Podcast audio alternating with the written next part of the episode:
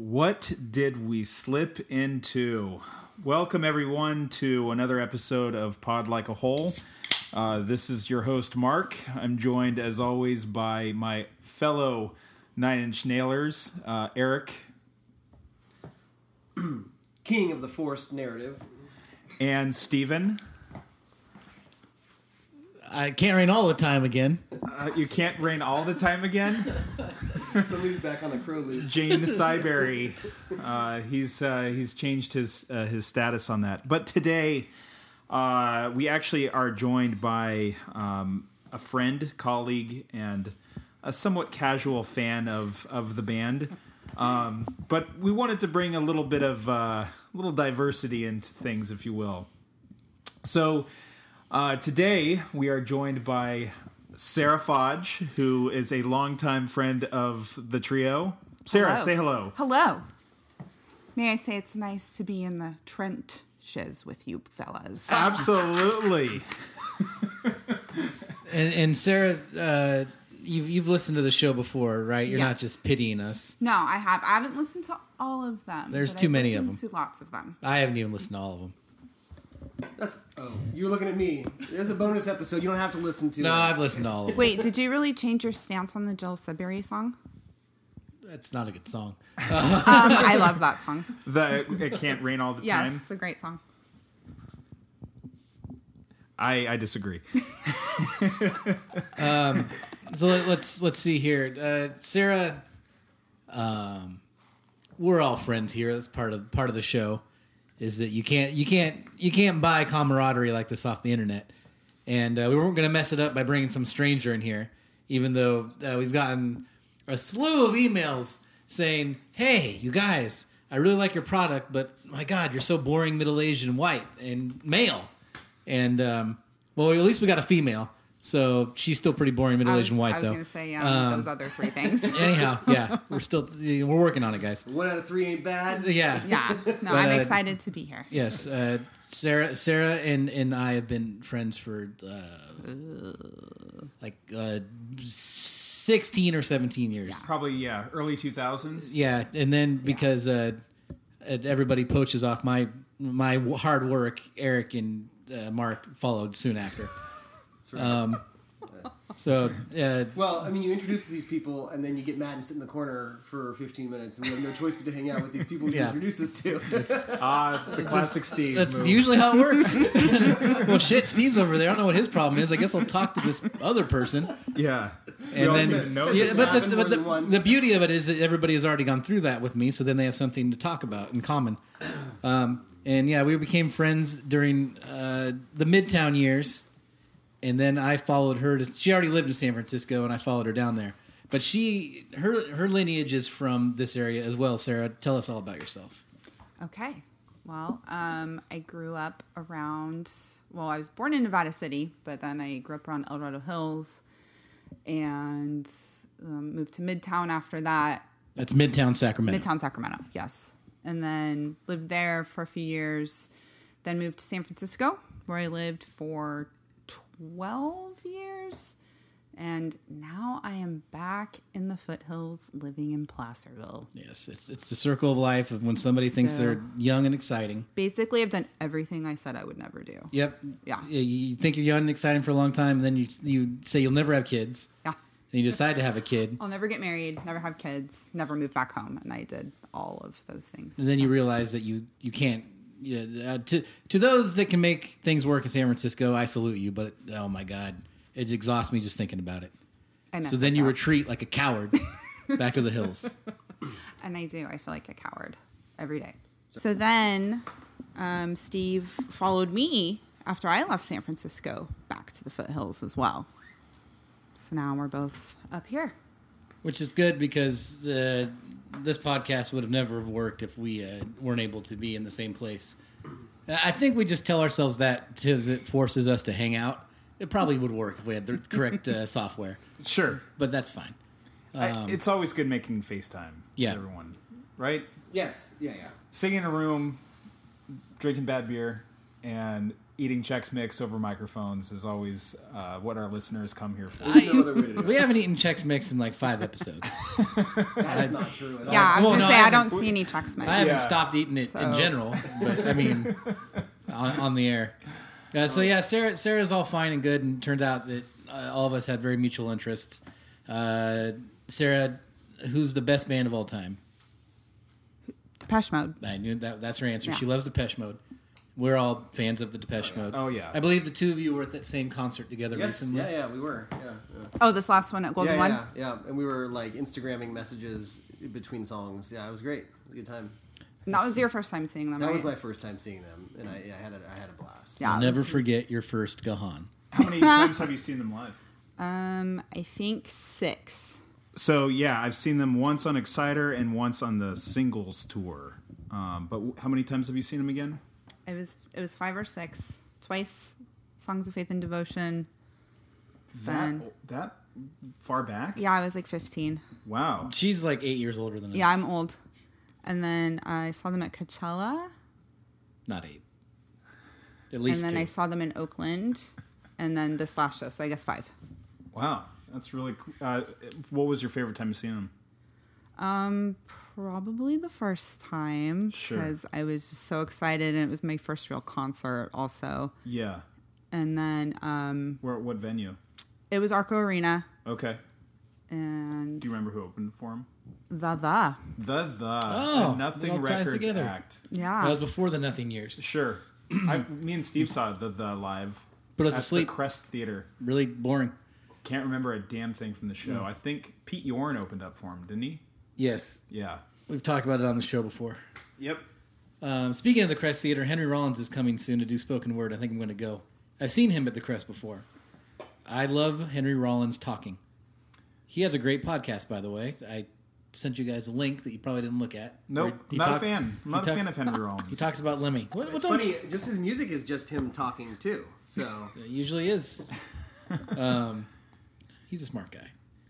I don't know. He's probably progressed in his older age, but I remember if like you didn't lift, you were seen less than. I don't know. I don't know if I. I think that's what we perceived, but if you listen to him, if you ever listen to him talk, like I, I feel that yes, he believes that being in shape is the ultimate thing, but I don't think he needs to, that, that all the rest of us should be dead. He's like the thinking man's flea. For for whatever reason, he like. Well, yes, I think they've both been in uh, movies where they played cops together. That's what I'm saying. the movie was The Getaway with Charlie Sheen. uh, the chase, you mean? I'm sorry. Yes. Um, anyhow, Getaway had had Baldy Baldwin. not to de- you know the- derailing us is the whole point of this show. Um, what was I going to say about the Crest Theater? Also, oh, who knows? But uh, so that's that's that's good. Yes, Depeche Mode is good. And uh, how do you feel about Nine Inch Nails in general? What's your relationship with Trent Reznor? Oh wait, no wait. I remember what I was going to say. This is great radio. I find it interesting. Steve's organized. For everyone. I, what are you gonna do? It's Thursday night. Uh, I I find it interesting that you went and saw them at a young age, because somehow in my travels I've become good friends in my youth with uh, uh, people of uh, Mormon upbringing. And this other family that I was close to, the daughters of that family were very into Depeche Mode and very into your Pet Shop Boys, and that seems to be uh, part of your past too. Yes. So I was raised Mormon, and I don't.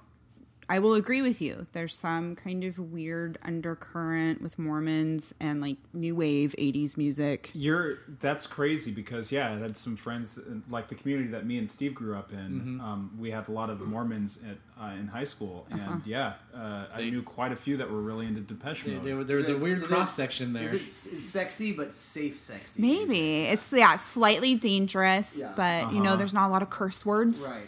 Yeah. And but you yeah, look at that policy of truth video, and come on, but yeah, you know, New Order, Joy Division, like yeah. so that's Um, wild. Yeah. So um, I've told Steve this story before, but when you're Mormon, you go to girls' camp during the summer. And when I was like 14, I think I was probably more into Nine Inch Nails. Like I really wanted to be into them because I thought they were cool and I thought Trent Reznor was hot. So every girl would bring pictures of their boyfriends and put them in the little bunks in the camp Sure. um, cabins. And I brought a picture of Trent Reznor and put it Old in Severus my Snape. Yes, Did yes. you when say back he when was he your had the, boyfriend? Did you tell the girls he was your boyfriend? I think I tried to, but I'm not good at you know really playing that kind of stuff off. But I think I probably did it more to be shocking, to be like, oh yeah, this is my boyfriend with this long black hair, and He lives in Canada, and yeah, yeah. That's why you never meet him because he's just he lives in a different country. Um, but yeah, you know, I liked their earlier stuff. Um, so we're talking like Pretty Hate Machine. yeah, you know, I I like Down in It. I know how you guys feel about that song, but I actually listened to it on the way down again to make sure. I'm like, yeah, no, this song is rad. It's a great I don't know song. what they're talking about. It's a great song. That's funny. The recently Towns is going. My son is in school, and he's been in preschool for a while, and now he's picking up shit the kids are saying, and uh, he's been telling me to go away a lot lately, which I don't like. He'll be like, "Go away!" That's terrible. I thought I thought I had at least ten years before he did this to me.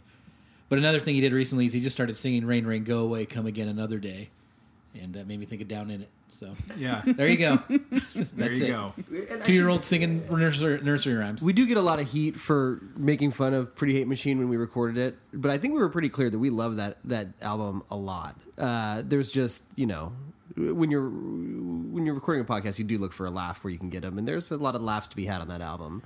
Um, that doesn't make it any less of a wonderful album. Yeah, not at all. I mean, it's uh, it's a goofy album, all things considered. But I do think that uh, I mean, early Depeche Mode is also goofy, like Master and Oh, sure. Servant. Yeah. You know, but I love it. Yeah. You know, it's it's uh, it's fantastic. We were just watching the. Uh, video for New Order's True Faith the other day, and that video is nuts. It makes no sense, but the song is just absolutely amazing. So, uh, new wave music is not like a joke. It's it's just it's fun music. Yeah, I mean, obviously, you guys are doing a Nine Inch Nails podcast, so you Sure. probably love Pretty Hate Machine and the earlier works. Of course. but yeah, I tolerate it. There's mean- only there's only so many there's only so many days left in my life.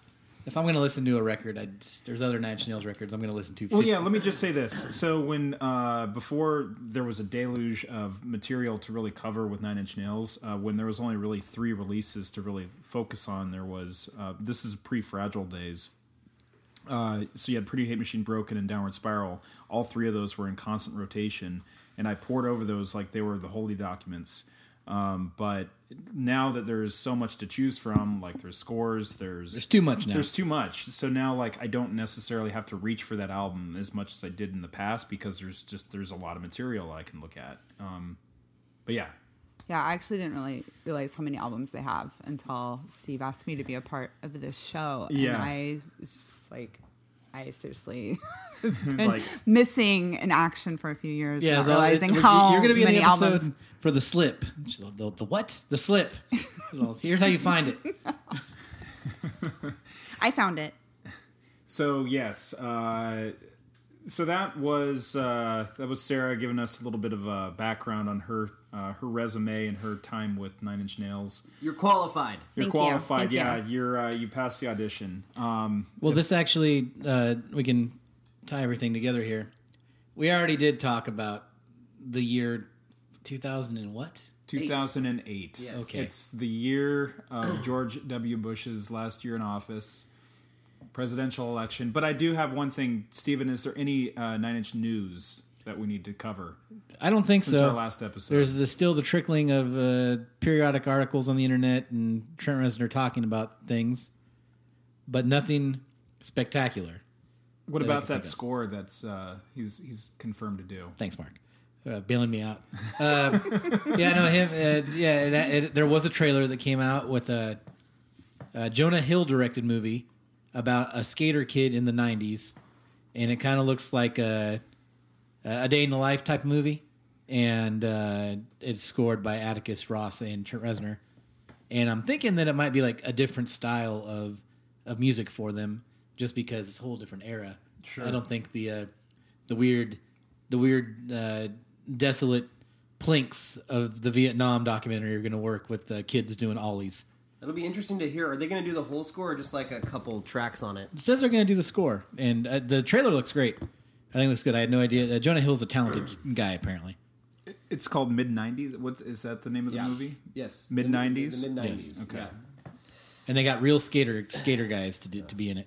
and we are all children of the greatest decade. So I, I, I always like stuff that takes place in the '90s. The greatest decade. The '90s were the best. Tom Brokaw is online too, holding. I think he's got something to say. I didn't say the greatest generation. I said the greatest decade. There's a difference there. It was a good decade. Think about how balanced things were compared to how they feel now. No, you're right. You're right. Um, okay, so uh, so 2008. Where were you, Sarah? I was in San Francisco and I had just started attending University of San Francisco. I lived near the Panhandle and I was just fresh off a breakup. A Oh, 10 no. year relationship Yeah. breakup. So I It's was a hot scoop. so I was um single crazy girl in San Francisco. Yeah, Sarah made up for some lost time. You guys, Shut up. you guys. I'm not gonna.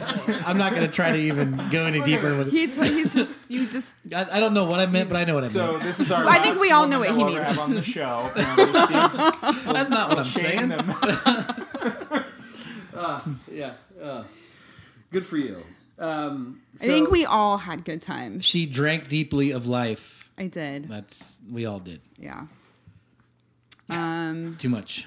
So we already did pop culture for 2008, but let me. I want to get your hot takes Okay. on a couple of um, things. What um, what month is your birthday in? November. November. The number one single in uh, November was Britney Spears' "Womanizer." Yay or nay? I'm not even sure which one that is of hers, so I'm gonna say yeah. nay.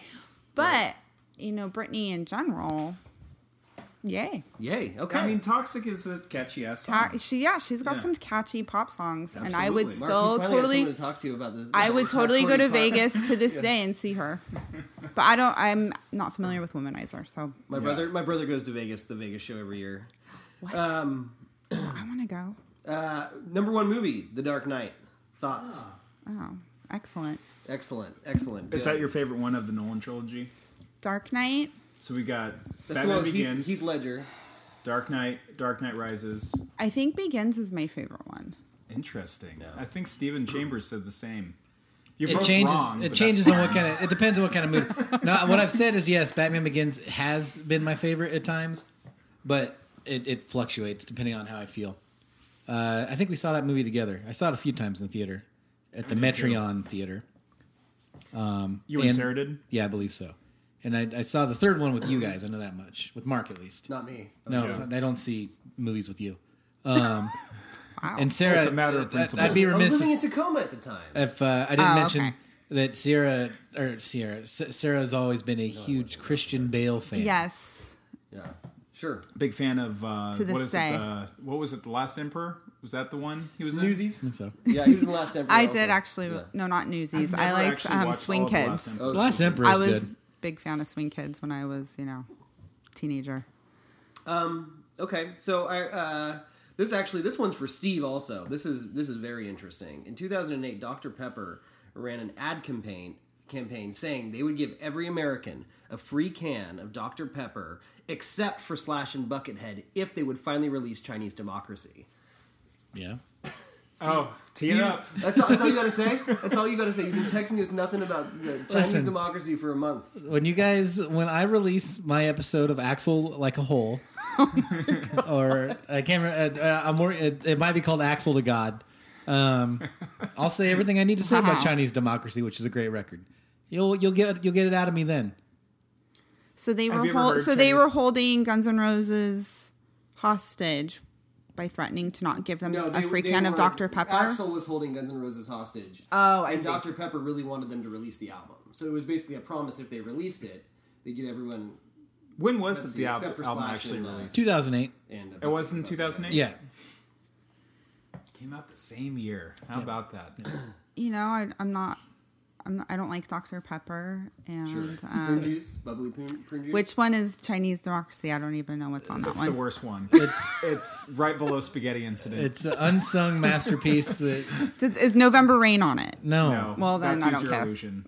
and it's a great album. If you, anyone just has the goddamn patience to sit down and listen to it, they'll be rewarded. Oh, It's- Patience, pardon the pun. Is that on it? No, it's not.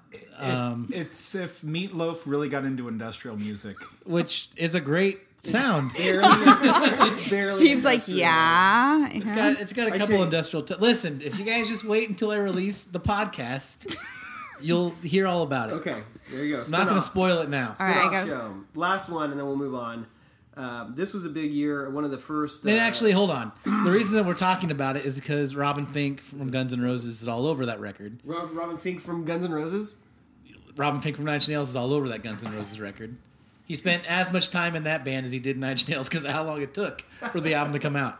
And Josh Freese is on it too. All right, moving on. Uh, so this is one of the first years they started doing. But imagine if Buckethead. I'm done. imagine Let me just say, I think I'm on that record. There's so many people on that record, it's yeah, ridiculous. it's brains in it from Primus. Uh, imagine if Buckethead was on a Nine Inch Nails album. That would sound cool. Okay, Eric, I'm done. Oh, excellent. Press play. Uh, the last thing I was going to say was one of the first years you, YouTube released, uh, like pretty much as soon as it happened, clips from Coachella. Prince covered "Creep" by Radiohead. It was a big thing. It was a big to do. And then R.I.P.. Prince said, "Take it off, take it off. I don't want it out there." And Radiohead said, "It's our song. Unblock it." And so then there was a little beef between Radiohead and Prince. I side really, with I Prince side with like Prince. Such a down to earth guy. I stand with Prince. You say down to earth. Uh, uh, listen, if if somebody told me you have to, uh, uh, there's all the the Titanic is sinking and Prince and Thom Yorke are here, and the only boats left is one with uh, Prince and one with Thom Yorke, I would know what boat I'm going in. Be with Prince. You just push Thom Yorke out of his boat and get in his. I'm sure Prince would be a lot more fun to talk to, He's but better, I'm sure you couldn't keep eye contact with him Better- because he wouldn't like it. better voice, far superior singer and musician. That wasn't really a question to you, Sarah. I'm sorry about that. I No, that's right. okay. But you answered a lot of really good questions. Thank for me right there. I you. appreciate Thank that. you. Patriarchy stomping all over everybody. Talk about Yeah. Prince again as usual. Um, yeah. So So in that year, back to Sarah actually. yeah. Sarah, have you ever seen Nine Inch Nails live? Yes, with you. Exactly. I think it was the year 2008 or Was nine. it 2008? Was it the Ghost Tour? It was. yeah, that's what I was. I, yeah, Um, and if you recall, you kind of had to convince me to go because I said, you know, look, I, I like Nine Inch Nails, but I don't, I didn't keep up with all their albums. I think I stopped listening to them after Downward Spiral. And you really convinced me to go. And I have to say, still, one of the best shows I've seen live. They are For what you were able to see. incredible live. I saw most of it. And I know uh, the reason that you might have missed some of it was because that Nine Inch Nails puts on a hell of a hell of a show. And, Light show. And at this show, apparently they uh, didn't take into account that for some reason, uh, there a a friend of ours who's a very healthy young person that has it doesn't have any ailments or anything. The basically the light show like made her have like not a seizure but close to it, and she's like, I can't take this shit, and she just went and sat outside for the entire show. No, she passed out. Oh, she passed out. Oh, so she passed out. I thought you were talking out- about Sarah for a few No. minutes here. I No, was no. like, no, she's so right there. she passed out and she looks at me and her face just kind of goes pale and she passes out in my arms and it is so loud in there and I'm screaming to Steve and I think he's just like, yeah, right on. Like he thinks I'm just screaming and having a great time. And somehow she she comes to and I take her out and we go see the the medics that were there. And So the Arco Arena medics. yeah, there was Top of there, the line. there was there was Yeah. first aid folks peop on hand, and um, so she didn't want to go back in, and but a color came back to her face, and she was like, "No, I just I'm going to sit this one out." But she's like, "But you go back in because it was a really great show," and so I felt kind of guilty leaving her, but the show was really good. So, yeah. oh man, yeah, but that's, That's an it was adventure. just because them live it's it's very physical like you feel it Oh, it's sure. loud and they had lights and flashing yeah so it was crazy but Feast for the senses. The, Yes. a pretty cool. Mark, you were at that show, right? I was. It was a good show. That Eric, was I probably can't one of the We've talked about this, like, shows yeah, I've ever yeah. Seen. Pretty cool set list I was looking at. The the first four songs were the first four songs off the album, and then it went into March of the Pigs, and then it went into Head Down, The Frail, and The Wretched, which I think that's just a, it's a good mix of music. Yeah, And um, also they played the Big Come Down towards the end of it, yeah, and they mixed in some ghost songs. they did. I remember that whole uh, part. Me and Eric kind of talked a little bit about that in the last episode. Yeah, it was a good when show. you were sleeping. I was not sleeping. Oh, Oh. wait till you hear it. Wait till you hear it. Were you just resting? Were you just resting your eyes? All right, got it. Maybe I was recording my other podcast. That's right. He was. All right, line around the corner, ready to hear the Chinese Democracy podcast. Didn't spill. All right. Uh, yeah. So 2008, they were, they actually dropped two albums. They already they dropped Ghost, which we talked about. Yep. So what is there? What's the background on uh, on the slip? Because that was a surprise, a little bit, right? A I mean, little no, bit. Not uh, well. Yeah. A little bit. Yeah. So, what was going on here? Uh, so, it was released as a free download on May 5th, 2008.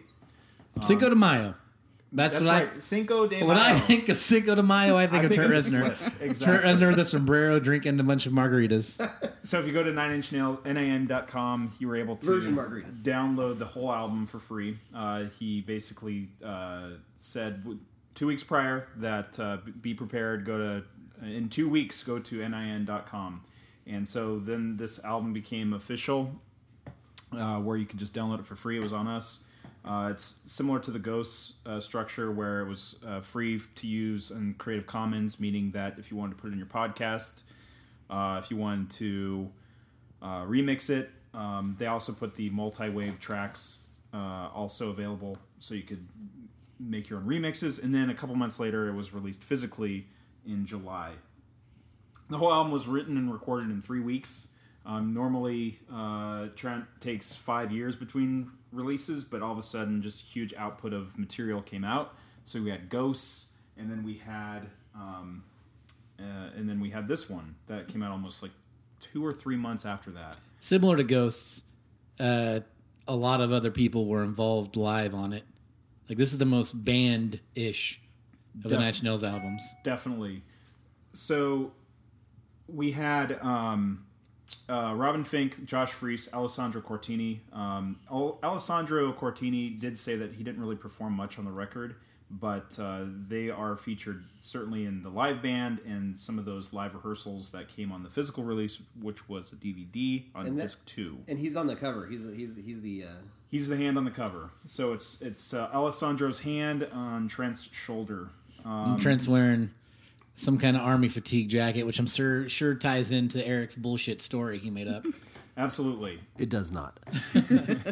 So Nine Inch Nails live at this point was Robin Finck, Josh Freese uh, on drums. Robin Finck was on guitar. Alessandro Cortini on uh, keys and guitar, and then a new bass player was Justin Meldal-Johnsen, who also was in Beck's live band, and he also has performed on M83's uh, records, especially that last, uh, I think, a couple albums ago, uh, Midnight City. Uh, uh, uh, I So don't wait- remember that's the name of the song. Uh, that's the name of like the big song, but I can't remember the name of the double album. But anyways, Is that is, is that the same guy that way way back in the uh, like the Sexx Laws video? He's the funky bass player. yeah, he looks like he could be an MC5. Yeah, you know he's that- you know got what's great? little White man afro. Funny you should mention that for two reasons. One, that's not the first time that we're going to talk about MC5 tonight. Oh right. Uh, two, uh, recently I've been pouring over. Well, I'm always watching Nine Inch Nails on YouTube because what else do I have to do with my life? And those videos from the Tension tour have that bass player that was also in D'Angelo's band and Gary Numan. That's really funky. I can't remember his name right now, but that's the bass player on that tour. And so I guess Trent just really was starting to go for these funky bass players. 'Cause Yeah. that guy, that guy likes his funk. The guy Honestly- from the Beck band. Yeah, Justin. Uh, I will have to say that when we saw that band live, I thought at that time this was the tightest formation of of this band. And when I say tight, I say musically tight, not like sick bro tight. You know. Both. I do have to say, uh, Beck, man, uh, I miss the days when Beck's albums were something to stop and sit down and listen to. Midnight Vultures is an all timer. That So is is a Stone Cold classic. and Midnight Vultures is better. I do. Oh, I agree with you. Yeah. I'm just saying his his, his hit rate back then was great. No, what was his last album that just came out? Which one, Bex? Yeah. Uh, Colors. I think his last one. Was Sounds like good time, some summertime music. It and sounds it's like boring. you know, Alison Brie's in the video. He's been he's been boring for almost 15 years now. I didn't hate Modern Guilt. That was the last one I didn't. Uh, That was fine. Turned my head a little bit. That had Danger Mouse on the Yeah. production. Chemtrails. He used to be great though. He used to be something to His ass used to be beautiful. yeah. You can't you can't ever, but you can't unring the bell that is the magic of Midnight Vultures. Anyhow, Anyhow, so Eric, that's Yeah. a little bit about the background of this record, but I feel like you have a theory about this whole thing. Is that true? Yeah, I do. All right, let's hear it. So I can I can list my theory with that, and I'll reference it as we get to the songs. But I feel, and I think I was originally said it was going to be a three act structure, but Steve corrected me to two act, and I'll, I'll accept it. I'll allow it. Um, I feel like the first two thirds of the album are.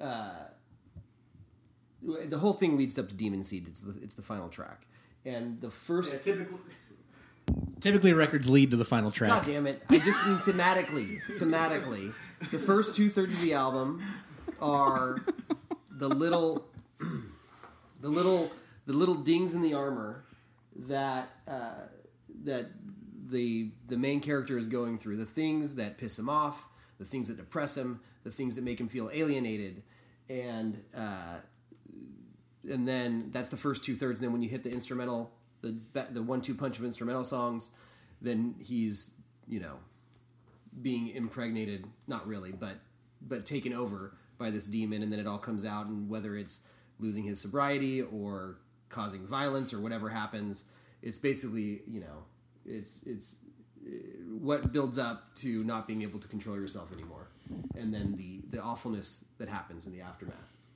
And in a weird way, it's kind of a prequel to not the actual events, which is what happens if somebody who is trying to keep it together for so long goes with the destruction fantasy and and uh, lets go and throws his whole life away in the trash.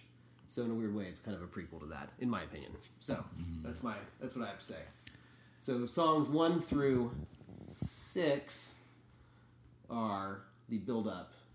Seven through nine are the gestating, and ten is the complete destruction of control. So, anyways, that's what I gotta say.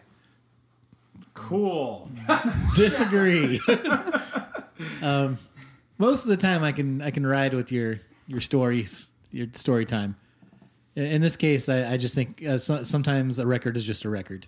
Okay. But uh, you know, it, it, it's a well, it, it- I, uh, the, the storylines are in the eyes of the beholders. I guess. There are recurring lyrics and themes. That's where that's why I came up with the th- themes that pop up in various songs, like the word "the" and the word "and." Those are happening a lot of songs.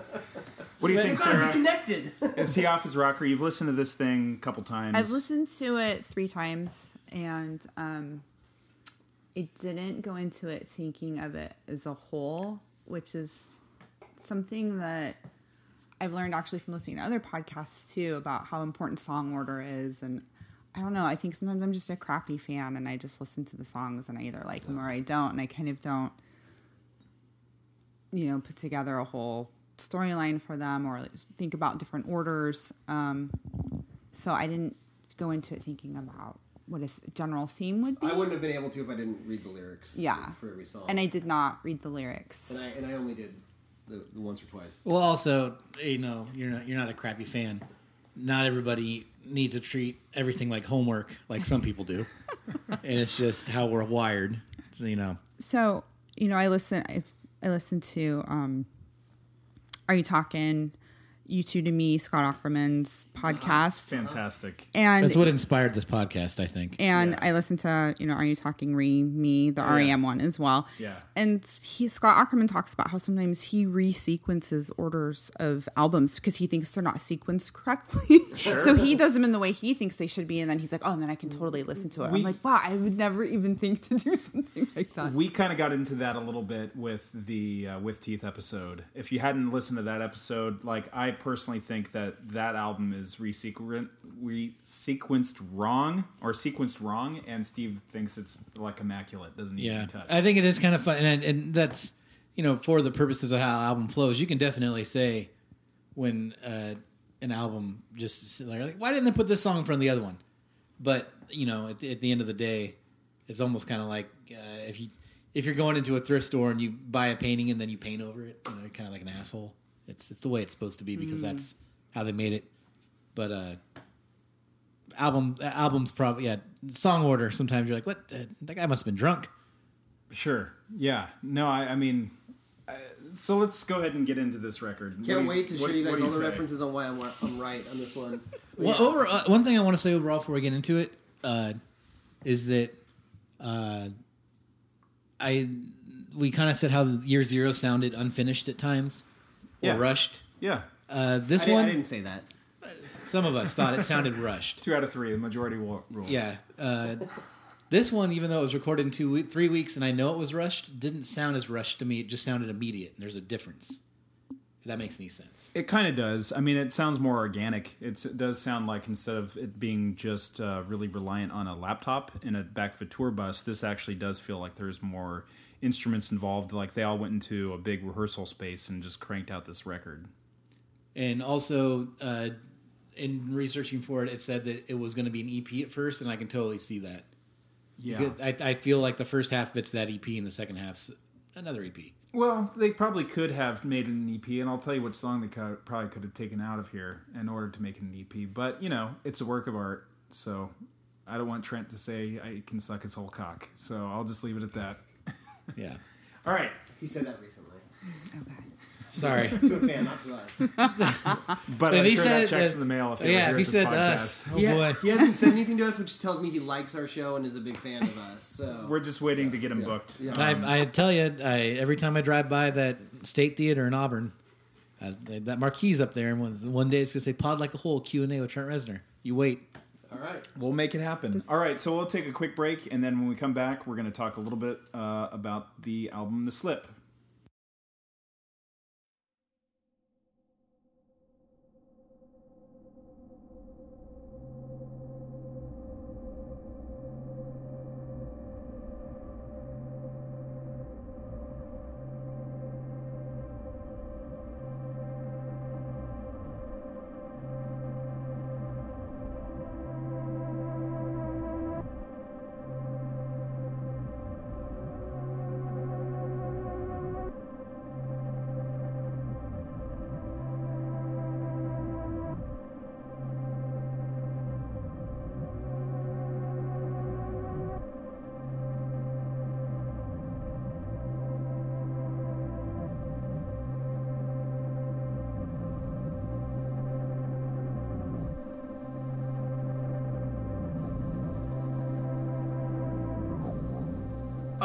Right, so uh, the first track off of the slip, which was Halo 27, is uh, the Herman Cain slogan from 2012 99999. It's the 9999 plan or Oh, Herman Cain. 9,999 999.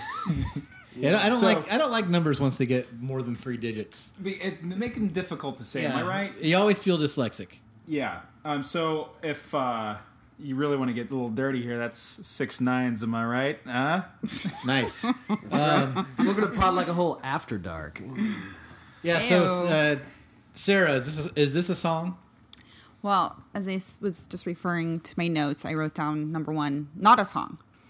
But so the first time I listened to the album, I actually didn't hear this song at all, and I was like, "What? What is this? Is this like a trick song?" Because I didn't hear it because I didn't turn it up loud enough. So then on my second play, I turned it up. Trick songs. Like Trixie Hobbitses, but go ahead. Trixie Hobbitses, yes, second breakfast.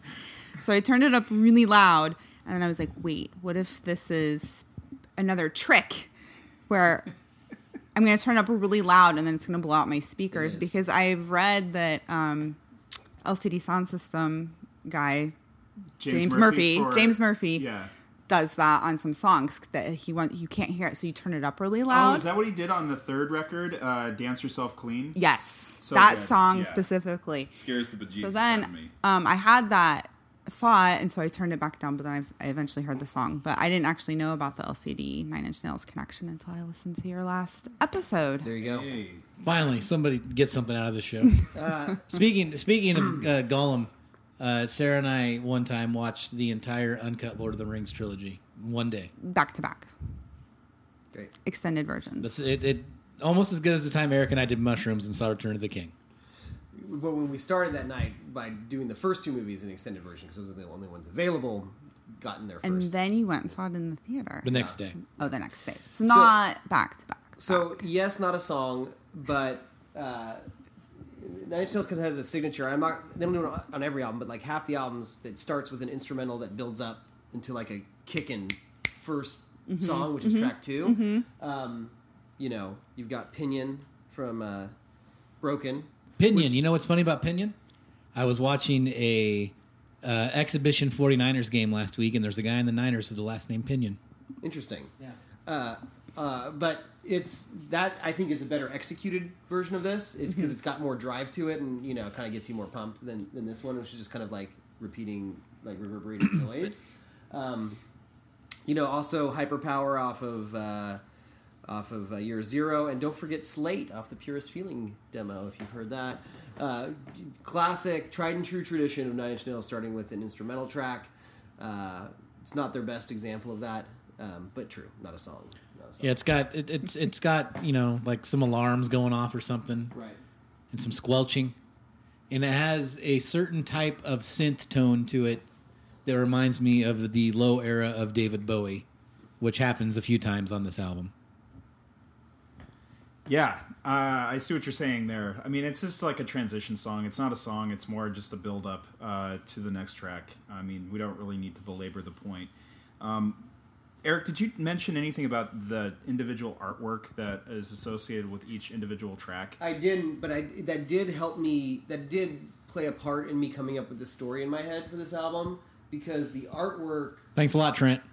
tells like a hieroglyphic story. So as we see each, we were wa- looking at this at the screen. You, you all at home need to look at on the Nin Wiki, but uh, there is a there is a process of the art that that kind of flows if you watch if you watch it. So this one looks like 69s. Yeah, baby. Right on. all right. Well, that's all we're. Ninety six. All right, so that's enough about uh, this this track. All right, so let's go into the next. Let's hear a little bit of. Uh, uh, Letting You, I believe. Uh, no, the No, next track would be One One Million. Million. Let's Oh, hear a little bit of that.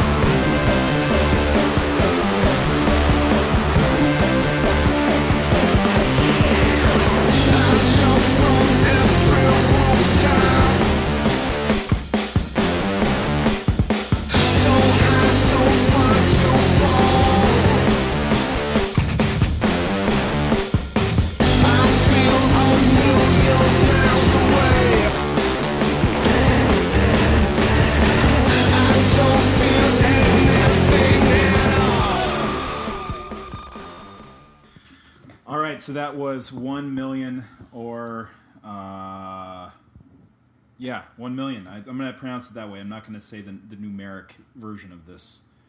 Why would you? Why would you? One zero zero zero zero. zero. You, said You, you just did it. You just did it. So, uh, Steven, let's start with you. What do you think? let's Well- go around the horn. I I am a big fan of that song. Um, I'm an even bigger fan of the version we just uh, absorbed, which was the Rock of Fire explosion video. Rock of Fire Pizza. It's something like that. Yeah. No, it, uh, this whole album has like an immediacy to it, like we were saying, and a, a just get in there and get it done. This to it that reminds me of maybe if Nine Inch Nails got smashed together with the Doors, or actually more so like the MC5. And this definitely sounds like it could be uh, Nine Inch Nails if they were from the Detroit uh, auto, auto, automobile rock and roll. That drum beat sounds like you got the jams. And the, the bass line too. The Yeah. I mean, in the best way, not in a Yeah. yeah. Not No, that's great. I- not, I- like, not like he's ripping off KMFDM again.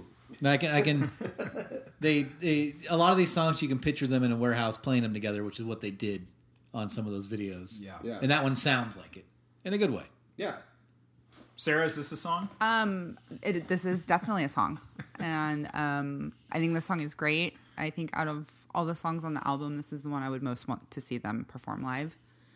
Interesting. Um, I didn't initially like it the first time I heard it, but then it's almost, I think, one of my favorite songs on this album. I think it's great.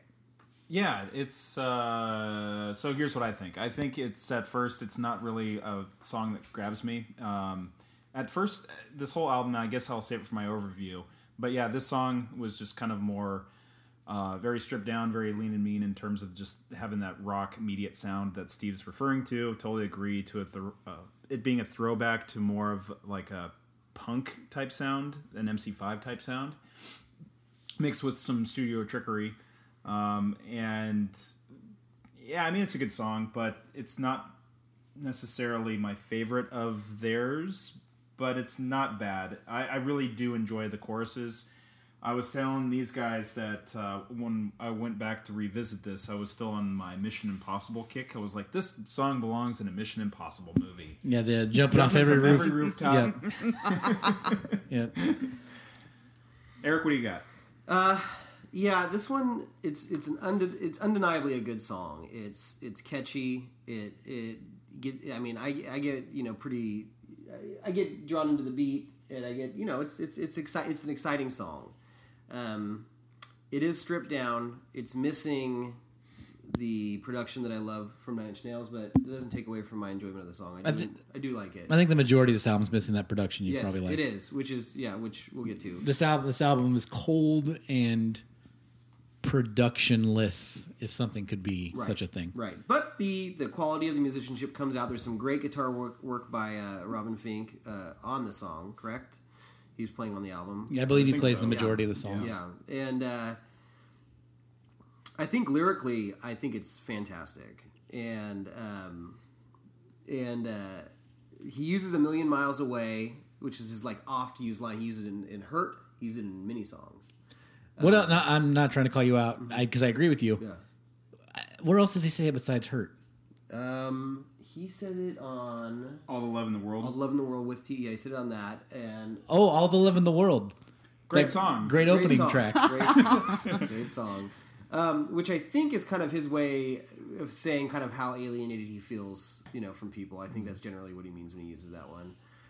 Um, now, there's a crazy bit of lyrics uh, in the song, which I, I love digging into, of course.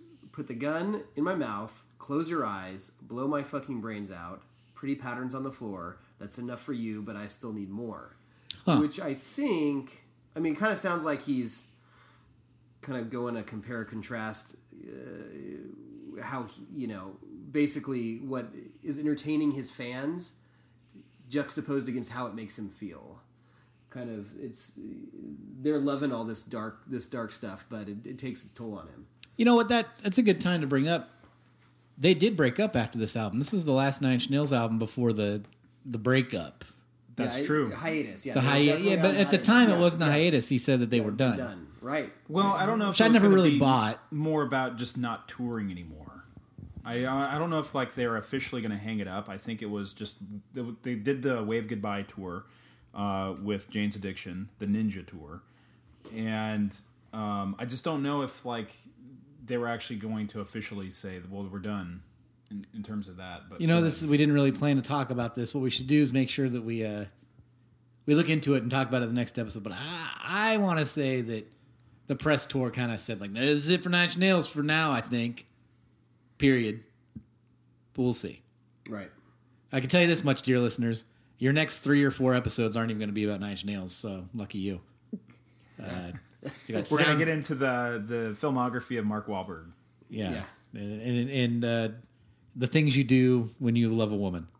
Um, but anyhow, uh, one one part of this song I really always enjoyed is the uh, the million miles away, way, way, way, way, and the echo effect they use on the word "way" sometimes. Yeah, Uh, Yeah. I always like it when Or, it, it makes it sound like it goes away and it comes back and hits you in the back of the head. yeah And just the uh, the doo doo doo doot, doo doo doo doot, it uh, gets stuck in your head.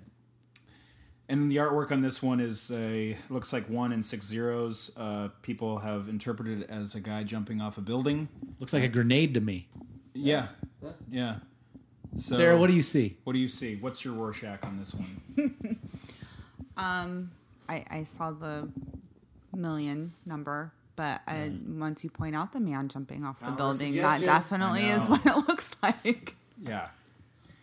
and right. it would go into that whole jumping off every roof, rooftop. Um, but you know, I even put in my notes. I really like the lyrical delivery of that uh, "pretty patterns on the floor." Yeah. um, I think uh, how he delivers that line is pretty pretty solid, pretty choice, Choice. choice, baby. They uh, they still play this one on the more recent tours.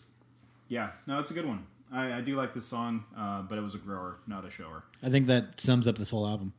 I think we say that about a lot of their stuff. I think we end up liking it more when we dig into it. But this one in particular, I don't know if it was the time of my life or just because it was free. I just missed it for years. This album, even on the Because it was earlier, free, you devalued it. yeah, even think even on the to that. even on the earlier podcasts, I I think I made a slip joke, and then I really dug into it. And when we sum it up later, we'll talk about our opinions. But I like it. Absolutely. So let's hear a little bit of the next track, which is "Letting You."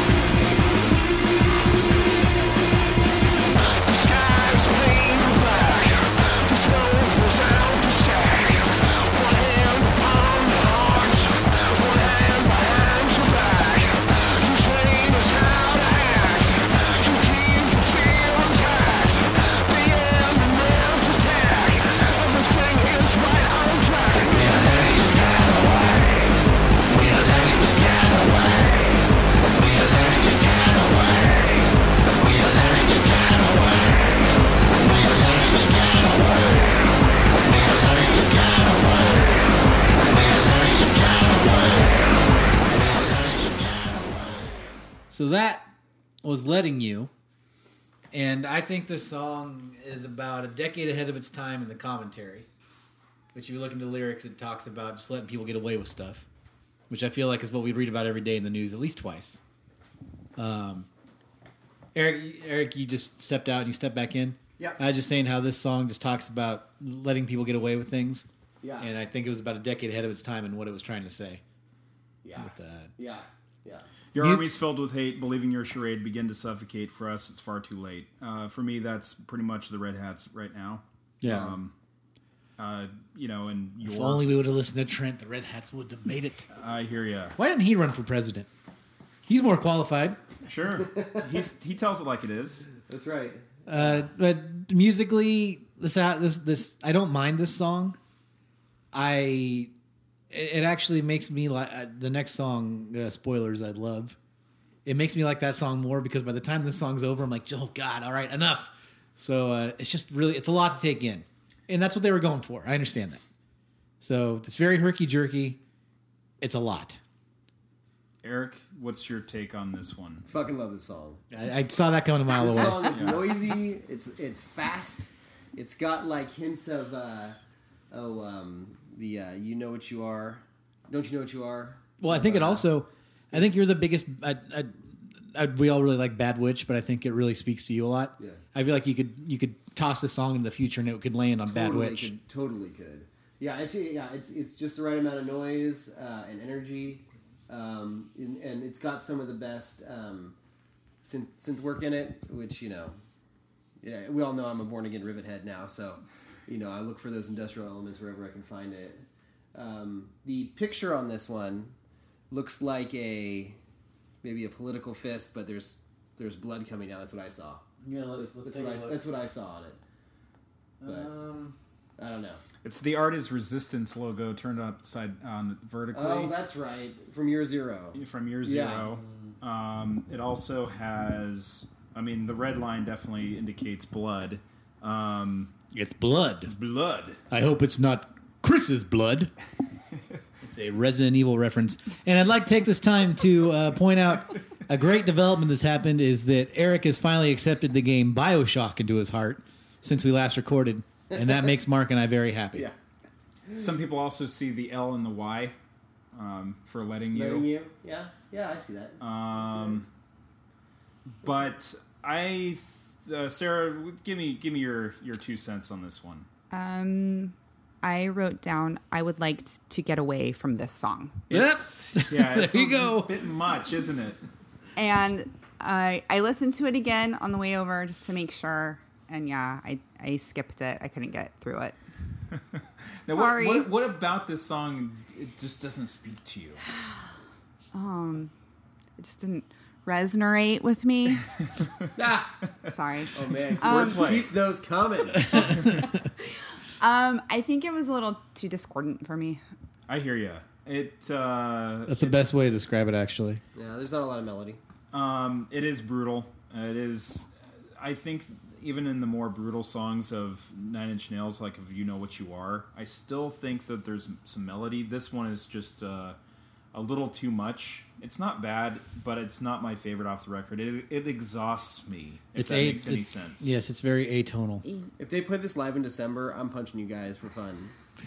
But I like what you were saying about the lyrics, Steve, and I, I get what you're saying with that, definitely. But just like my visceral response to it was just no. Around If you, yeah, gotta, if you have a song where you're singing to the future of these red hat apologist assholes, Yeah. uh, and you and you can somehow find melody, you're better. You're a better man than I because I would just be screaming at a wall like this song sounds like. Yeah. This is okay.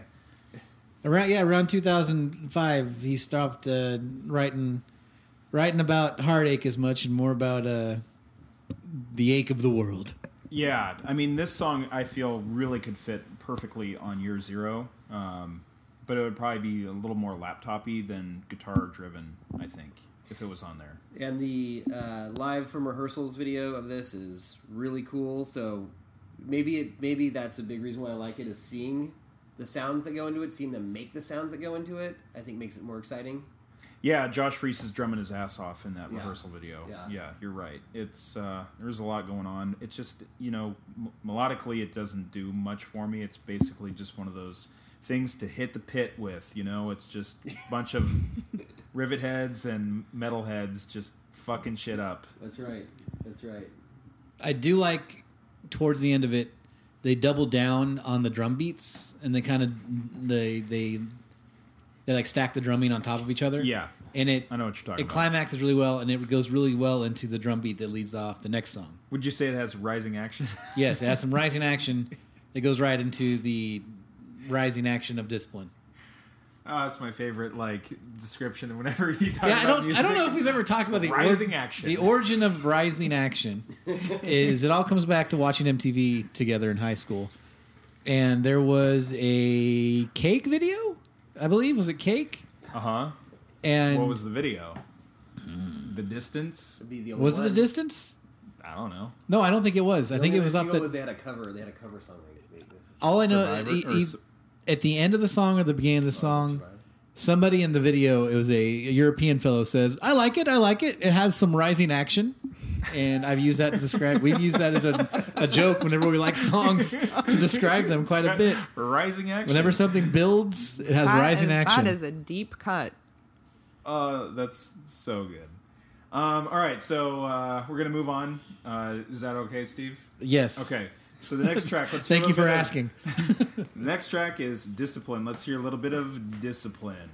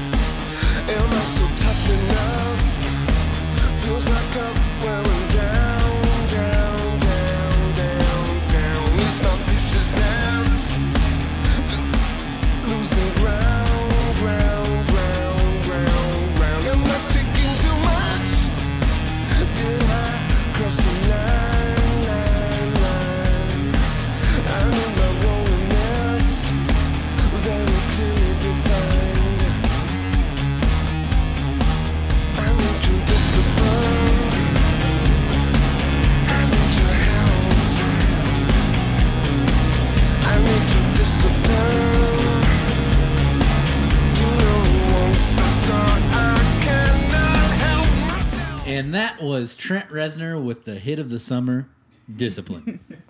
Mark Branstad, tell me what you think about it.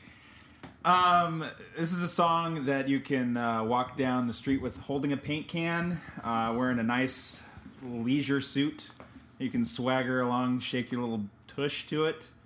Um, you can take off your black shirt and wave it over your head with it. It's very dance oriented, very catchy. Uh, it's it's got uh, you can move with it, as Buck Swope from Boogie Nights would say. What do you, You think, feel that Steven? bass? Yeah. I always like a good Buck Swope ref- reference. Um, no, I love this song. I, I, I think when I first heard it, I was like, "Huh, really?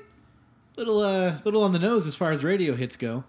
But it's as we've talked about, they got really good at being Nine Inch Nails and still making songs you can put in the radio, and this is one of them. And they've always had a great ear for melody. Um, I, I think the hi hats are to die for. I think the uh, the keyboards on it are wonderful, especially towards the end when they bring them to the front. Um, I love, I you know, you, uh, I think we've established that I love any good Trent cooings or scattings, and there's some good uh, ooh ooh oohs in this song. I love his Um, down, down, down. Yeah, it's good. Uh, Sarah, how do you feel? Um, I love this song. I figured as much. I thought you would. Um, I it's I think it's my favorite one on the album. Um, I I think it's totally dancey, and um, I like the the keyboard part as well. I wrote that down. Um, it's just, um, yeah, no, it's my favorite one on here. Yeah, I mean, uh, it's super catchy. It's was their only radio single, I think, off of this record. Oh, is it? I actually was asking if there was a hit off this album. I don't this know one? if- It was a hit, but it got put on. It, it was on the radio. It was on the radio. Yeah. yeah. Okay. Um, so the artwork on this one, people have said that it resembles a person sitting with their knees drawn up to their chest. Um, I can see that. Mm, looks like a grenade again. I see Tetris pieces. Yeah. Uh, another one is a little callback to Year Zero as well. That it looked like the Art is Resistance logo uh, that contains the star. Um, But yeah, I guess if you were to try to have more of a narrative sense, the whole person sitting with their knees to their chest, uh, with that sadomasochistic sort of uh, themes and overtones in the lyrics, then I guess yeah. Yeah, yeah. His, uh, you know, he's once again. This is a this is an album about somebody who's who's getting ready to break all these things, the terrible politics in the world, uh, the all the anger and everything that's building up inside of him until he can't take it. And he's got he needs somebody who can keep him in line and uh, and keep him disciplined. Uh, and this song was played in the hit show Fringe, which is the second time that's come up in this podcast. Uh, and it's a great show. That is a great show. Thank you, Sarah. It's excellent. Was it during a club chase scene, kind of like in Bad Boys? I am actually rewatching it right now, so when I watch that episode, I will report back. I need to rewatch it. Season one, yeah, it- it holds up so well. Yeah. Eric speaks very highly of it. it's a good show. I've watched the really whole good. series as well. Um, a couple other things about this song. Yeah, uh, I don't. Uh, the lyrically, it could be about uh, the sequel to Sin, or it could be more about just uh, you know, heart on your sleeve, a guy that struggles with addiction. And around this time, I think he met his wife. Maybe he's just talking about. Uh, That's what I was thinking. yeah, I need Yeah. some. You know, I need need you to back me up, honey. You know, which is good. Um, a couple of notes I made to myself uh, late night. Um, it also has like a "Am I even cool anymore?" kind of vibe to it, and, and throughout, which also Echoplex does as well. Um, and uh, I think if you made like a dance party mixtape, you could put this in between "Hand That Feeds" and "Come Back Haunted" or something, and it would work really, Yep. really good. Nobody asked my opinion, but I, I also think this is a this is a great song. I wasn't done yet. Eric, what did you think? Uh, no, Eric, go ahead. I didn't realize you were still here. I thought you were in the bathroom. This is a good song. That's some cogent, cogent no, it's analysis. it's it's uh, yeah, no, it's it's it's it's Nine Inch Nails uh, as a dance band, top notch, capital, absolute capital. It's a great song. Tor- towards the end, when it builds with those pianos we were talking about, it reminds me of the ultimate in reminding you that uh, Trent's a Gary Numan fan. I, I think this could be, it, it, it, if you were to strip it down a little bit, it could be a Gary Numan song. Yeah, I could he- actually hear Gary Numan singing it in my head. Yeah. I, I still toughen. Yeah, exactly. My. I know. Uh, I Speaking, love. speaking of Gary Numan, Speaking of, uh, have you guys watched? I posted it on the Facebook page. Oh, him and Amoeba shopping. Yeah. Have you- that that series is actually pretty cool. Uh, there's another uh, a young artist, young female on there. Um, oh man, I can't remember what her name was, and she was going on and on about Downward Spiral, and that was right around the one where Gary Numan went on and on about the. Uh, was it Pretty Hate Machine? Maybe I have them backwards. No, she really liked Pretty Hate Machine. Yeah. He really liked Downward Spiral. Gary Numan is transforming into Liza Minnelli, though. Yeah, you know, happens to the best of us. uh, yeah, but that what that Amoeba What's in My Bag series is pretty fun. It's uh, just they follow an artist to Amoeba and they say like five records they like and they talk about them. Worth looking into. Worth looking into. All right, so should we go into the next one? do it. Let's do it. So the next track, let's hear a little bit of Echoplex. Back to back hits.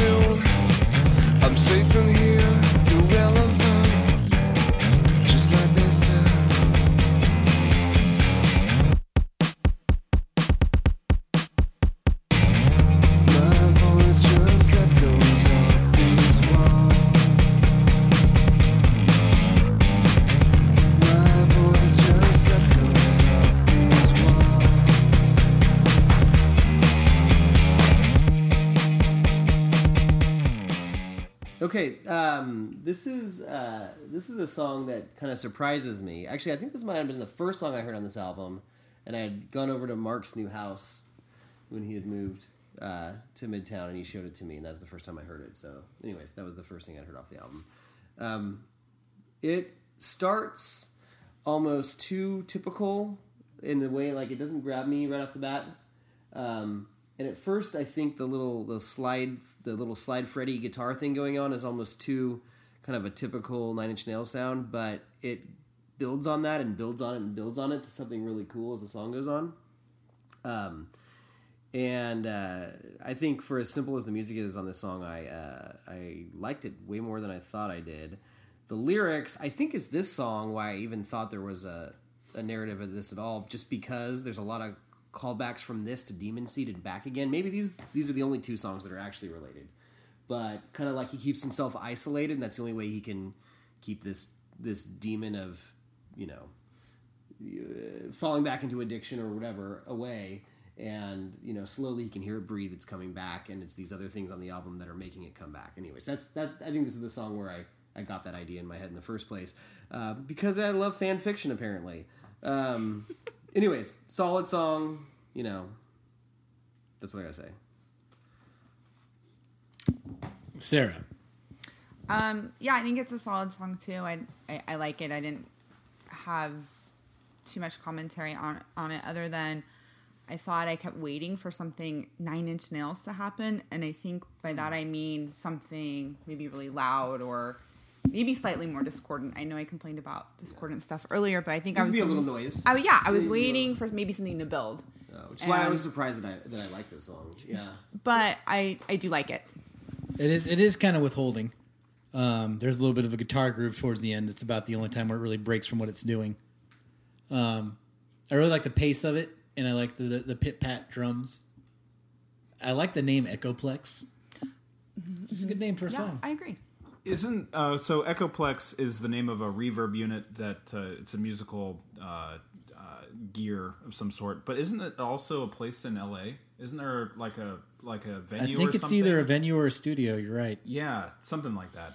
I I don't know might- if that has anything to do with it. It probably doesn't. But Speaking in more Nine news, a good friend of mine from Philadelphia is moving to LA, and uh, he will be working. He'll be managing some nights at the I think is it the Palladium that the place is called. I think so. And, uh, I might I might make it to one of those Nine Inch Nails shows down there in December. We'll see. Wow. Good good for me. You can go for your you Can birthday. report back. You can report back. Um, so this is kind of the opposite of uh, letting you for me. Uh, letting you was you know extremely abrasive. It's it's a lot to take. This one I like what Sarah's saying. I, I keep waiting it for it to to propel into something else. It seems pretty steady and monotone throughout the whole thing. Uh, and I do agree with what Steve is saying. It's got some cool little guitar stuff towards the end, but it doesn't really go anywhere.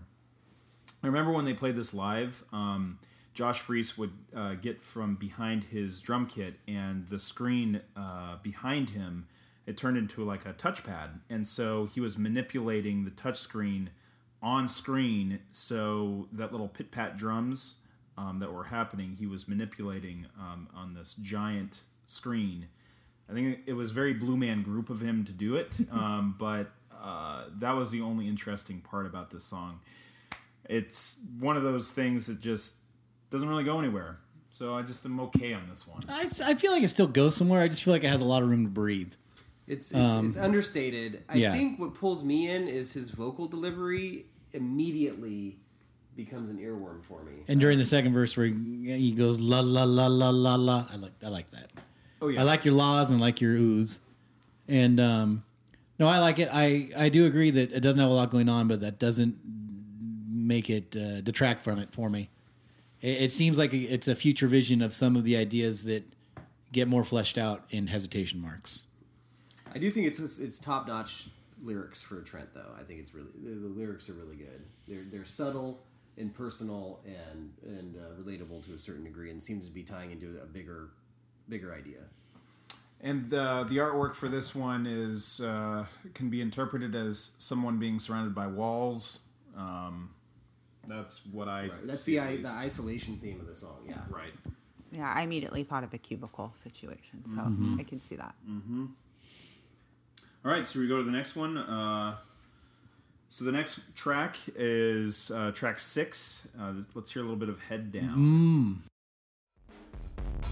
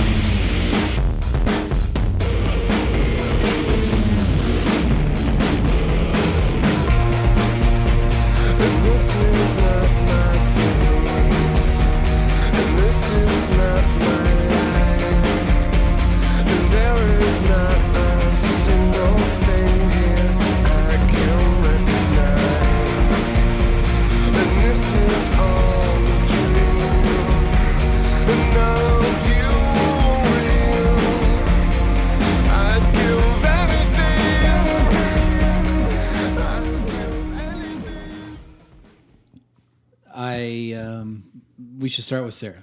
Yeah. I love the chorus on this song, and I kind of wish it had that whole sound throughout the whole thing. Um, so I I do like this song. When I first heard it, I did not, but this one definitely was one that changed for me, and I I do like. it. I I just love the whole sound of the chorus, and I wish it had that kind of more atmospheric um, sense throughout the, the rest It, of it. it certainly is of two minds. Eric, Crossfire. This actually has my favorite drums on the album. I love the the noise. I love that it's offbeat, uh, and the the way the guitar works is almost more of like a complementary sound to him. It's it's drum forward. Uh, the verses are not terribly memorable, but he's got some really cool swagger and delivery to him. Even though the, the lyrics are kind of whatever, um, but yeah, that that chorus is just is is an earworm, and that and that gets in and never leaves. This is a top notch song on this album, and in, in Nine Inch Nails repertoire. That's funny. I love the lyrics. Marcus. Um, so at first, I didn't really. When I first listened to the song, I was kind of a forgettable song. But those choruses, man. Um, and then when you dig into the verse, chorus, verse, um, so it's obviously from two different perspectives. This whole song is like two songs and mashed into one. Like you read my notes. Oh my god, it's ridiculous. It's so good. And the chorus, like, uh, I, I love. It's okay. So basically, the verses are you know pretty discordant, uh, pretty dissonant in that sense. But as soon as you get to the chorus, it's like a sweet relief, and then it gets you back into those kind of abusive. Because it is from two different perspectives. Um, the the domineering person in the verse and the chorus person is like, "Hey man, would you stop this? I just want to be left alone. Just stop abusing me." Um, and so I don't know, like after going through this record a couple different times uh, in preparation, um, this is definitely one of the more standout tracks for me, um, just because of that dynamic uh, interplay between what's going on in two different perspectives, musically and lyrically. It's got the noise I like from Letting You, but it's got the melody that's missing from that song. It's great. It's a great song. Yes, the uh, like I said earlier, the first time I listened to this album, the first many times I didn't really pay attention to it. This song, though, I've always uh, it's always been the standout to me. From the very first time I heard this album, I was like, "Oh, that's a good song." As a matter of fact, I would say it goes in the uh, the the Panninthenion. I don't know how we're supposed to say that. Um, it's it's uh, it's in there. I It's, see what it, you're it doing. Might be, I see what you're It doing might be top ten for me. Um, I love the. I can just list the things I love. Uh, the Josh Freese drums are amazing. Um, they're really clanging and banging and clunky. Uh, a lot of good use of cymbals and hi hats. Um, the hey yous, I like it in a song whenever somebody yells at somebody. Like, you know, I love that. I love that. Um, it's probably like I love I, I love the wall so much. Sure. Um, and then also, like Mark said, but then the chorus is like a reaction to that, which is great. And also, as Sarah's mentioned, the chorus is very atmospheric and lush. Uh, it the chorus has some synths in it, which again remind me of the low era of David Bowie, which I find in this album in a few spots that I really that appreciate. Cortini, man, he loves that ambient, Yeah, that ambient Eno style keyboard playing. yeah, and uh, it's just it, it's really it's a it's a it's a it, it's a song with jagged edges and also lush fields. It's amazing how they mix the two of them. Well, and as someone who usually doesn't pay attention usually to song order, I actually felt this song was really critical in the order of the album because it really plays into the next song, especially because it kind of slows down at the end. And I did take notice of that and thought that, that you know it's a good placement because it leads into the rest of the album. I think for yeah, me. I think it's Verified, sequenced very well. I think yeah, because it builds up and it kind of fades out. I actually, uh, it sounded like everybody wasn't too hot in the last track. I actually think, like I said, I like Echoplex enough. I think that Discipline, Echoplex, and this are a trilogy that's almost as good as the end of With Teeth or the the Ruiner part of Downward Spiral. Which I know is kind of like saying I just took it out of AAA and moved it into the majors, but uh, I think these three songs go really well together. Climax, climaxing with this one. Interesting. I also like. Uh, there's a little part that reminds me of Skinny Puppy in this track, where he says uh, "get" and it goes "get, get, get, get, get, Yeah. get, get." yeah, It's a- totally. Absolutely. It's a little some- little old school older stuff, industrial yeah. Mm-hmm. skinny puppying, and uh, uh, there's a, there's another a, a, a Trent a, a, a good uh, layering of Trents happens when there's a part where he shouts "Hey you," but they just stick another Trent on top of him, or it's two Trents going "Hey you." It's uh, everything about it I like. It's Yeah. just trying to make But- those verses even more impressive. All of that's good, and then the end of the song has a atmospheric push to where they take the synths and they move them to the front of the song. Uh, as it leads out, Yeah. and it everything fades to the back, but the synths go to the front, and it's a perfect way to end it going into the next track. It's probably why It's a I good like song. the end because I love my synths. Yeah, I think there's tambourines in it too, There better be. probably. somewhere. Yeah. Um, the last little thing. So the artwork here can be interpreted different ways. Obviously, a guy with his head bowed down. Uh, he's looking to the left. Another one is uh, glass being poured, water falling out of it, which doesn't really make much sense in terms of lyrically what's going on. And then the last one is someone sticking a gun in their mouth and pulling the damn trigger. I think it's a person vomiting. Yeah, I can see that too. Yeah. Sarah, what do you see? I swear before you said it, I'm like, it's water com- being poured out of a glass. yeah. Yeah. So Eric? nothing to do with the song. That's what I thought. I don't know. I, I I don't have an opinion on this particular thing, but I bet if you put the last four songs up when the red started to show up, the blood, there you could follow the line of it. I bet from one picture to the next, you could kind of like I don't know. I bet if you like laid them all out. That's my opinion. But All right. So I let's- uh, yeah, go ahead. I've never heard the song live. I don't believe. Don't think I have either. That's a bummer. If it wasn't played at Sacramento, yeah, if it, Then if, it, if it wasn't at the Aftershock Festival. yeah, Um, it's a good but one. but speaking of which, the live rehearsal video of it that you can find online is great. It's a great Yeah. performance. Trent really gets going on those synths at the end. Oh yeah. So let's hear a little bit of our next track, uh, which slows it down a little bit. This is "Lights in the Sky." She's mostly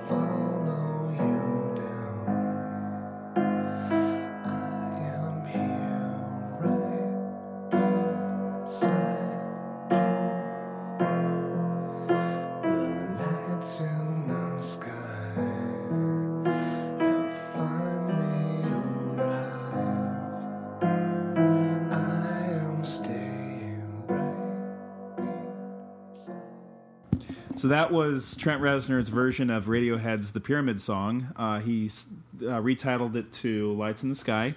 When I told that joke earlier, Steve shot me daggers, um, but I still hold strong. He was like, "The only reason that's it's because whininess and piano." Yeah, better pretty much. Uh, you just say the entire discography of Nine Inch Nails might as well be compared to Nick Drake or something. I don't know. Um, It's it, it's a good song though. I do like this this this track. It sounds uh, very similar to what the material off of Still. Yeah. Vocally, you know, it's not the most polished vocals. It's not really slick with studio production. Sounds like he recorded it right in my house as we record this podcast. Um, but I do really like this song. Um, this one always did stand out to me. I like my sad bastard music. Yeah, it's yeah, it's a sweet it's a sweet little song, and uh, yeah, it's a little. Uh, you know, it's kind of a wistful wistful love song. It's it's it's good. is it a love song? I don't know. Is it not? Oh shit! What is what is love? Uh, it's uh, let's see. Yeah, I mean, it sort of is. I mean, I'm staying right beside you normally, uh, but then he says, "Watching you drown, I'll follow you down. I'm here right beside you." I guess. I mean, I mean, he does. He, he kind of has similar themes in, in like year zero. Like, well, if we're gonna die, I'll, I'll you know maybe I'll, we'll be we'll, be do it together. yeah. And it's similar to like uh, you know what he's singing in, in the in the Fragile too about you know things aren't good, things aren't perfect, but you know we'll be that one good thing that we have. We can at least control that. I don't know. It's good. It's a good. Good little track. I mean, it's no right where it belongs, but it's Right. uh, supposed to. It's like your RC Cola of the right where you belong. So that's why it's in the middle instead of the end. Yeah. Yeah. Sarah, Um, I liked the song. I I don't think I loved it. I I did like that I could hear Trent's vocals really well, and you can just really hear Trent. Um, but with this song too, I was waiting for it to build. I think I wanted it to build kind of like how Hurt builds. no rising action. Yeah, there's And no there was no rising There, action. there's the biggest difference between it and Pyramid Song is the Pyramid Song, about two thirds of the way through, drums kick in and some other stuff. This doesn't have that happen. So this song just made me want to listen to Hurt, which I did right after I listened to this song. Well, good. It was a fluffer for her. Not sure if it's mission accomplished, but it's not like you know. Uh, I I like the song quite a bit. Um, I think that this album, like I said before, it sounds to me like the first six tracks are an EP that end with the last song, and then this these next four are kind of this weird little, uh, just a weird little mix of songs. Actually, I actually think Demon Seed was always supposed to be the ending, but anyways, go on. Oh, you're you're probably right because it's the last song of the album, and all songs lead to the end. Um, but I, I I do like the song. Not much happens on it. Uh, one thing that it does really well though is that the lyrics. Whenever I listen to this song, I picture the end of, uh, or almost the end of Blade Runner 2049. If we've all seen that, Yes. Yeah. yeah. great movie. Sarah, did you see that? I, I did, but I walked out of it. Ooh. I know. Takes. I know. Disinvited. But I will Swap tell you why. Hold on, hold I will tell you why. Your husband allowed this because it seems like it's right up his Oh, alley. he loved it. He thought it was the best movie he's ever seen. I'm suffering from dystopia fatigue. And it was too real. It was Oh. too right now. I couldn't handle it. It was. co- It's not because I didn't think it was good, I've never or heard that because term I didn't but think Yeah, fatigue. Yeah. it's, a not because I didn't think it was well acted. I thought it all that was great. It was too. It was too much. This is and I why I've been watching a lot of The West Wing lately, going Yeah. back just because you know watching a, a Utopia. That's really that. Oh, I was about here to give give you hell, but that makes no. It's perfectly fine with me. Uh, my wife doesn't like to watch a lot of shit that she used to like because just she's not in the mindset for some dark shit. Yeah. Or in this case, yeah, you're like, oh, it's the real world. Yeah, it was too. kind tired of this. It was t- yes. You know, uh, that's why I watch a lot. Of, like mo- a lot of my viewing now is just uh, it from in between having when you have kids, you don't have as much time to get invested in shit. So watching Frasier over and over again is what I tend to do, and uh, yeah, also that's that's all right. That's fine. I loved it. And there's a scene in there where they like crash a spacecraft into the into the the water and it's splashing on them. That part makes me think of this this song. Yeah, There you go. uh, it's sparse. Not much needs to be said. It's just Trent crooning away on his old, the old black and whites. That's what they call pianos, right? Yeah, yeah. Tickling the ivories. All right, so uh, They, uh, by the way, they they used to play this one in the like towards towards the end of sets. In the Lights in the Sky tour. Yes, I'm sure it was in there. Um, the Wave Goodbye tour as well. Um, yeah, it wouldn't it wouldn't be the closer. It didn't like replace any of your hurts or whatever, but it was Yeah. in there. um, so the artwork on this one looks to me like a whirlpool. Yeah, it looks like a bad tattoo that somebody would have. Exactly. Yeah. Some like bro is just like, check it out, bruh. It is. It's, Got some new ink. it's a bro tattoo. Yeah. absolutely. But it's but I will say it's soft and warm compared to the square art of everything else.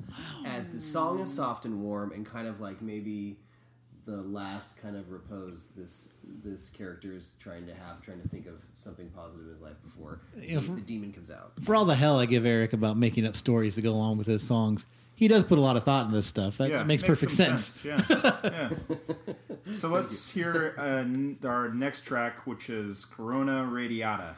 See you in seven minutes and thirty three seconds.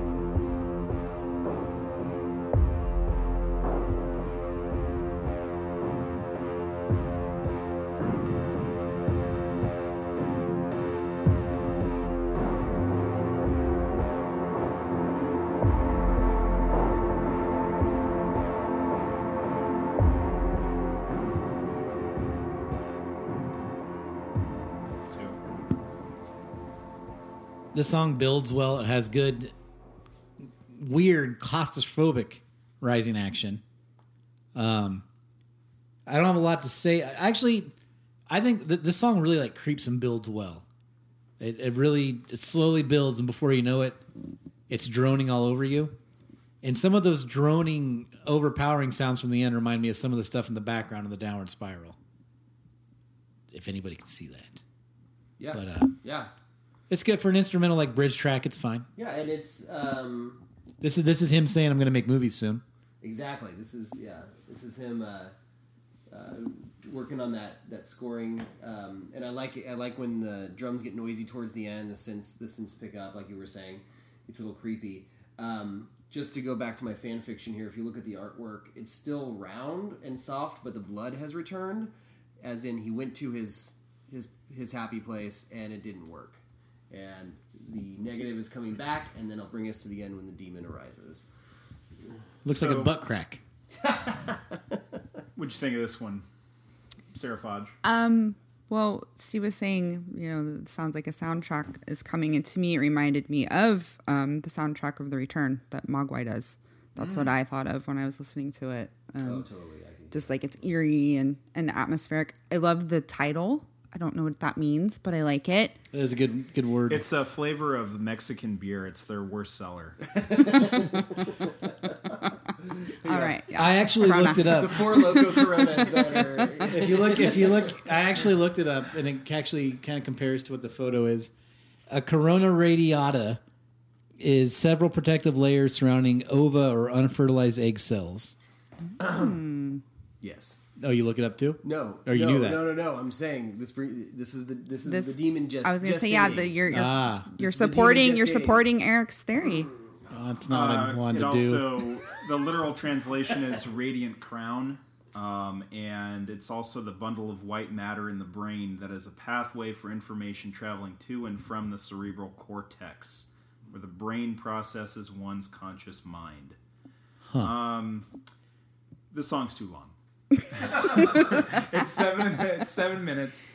Uh, this is where I could say like, this is what could potentially have not been on this record. I understand that it's a more of a transition song between if uh, we're going on a narrative sense, um, but it, this could have been on Ghosts. This could have been on one of the future score work.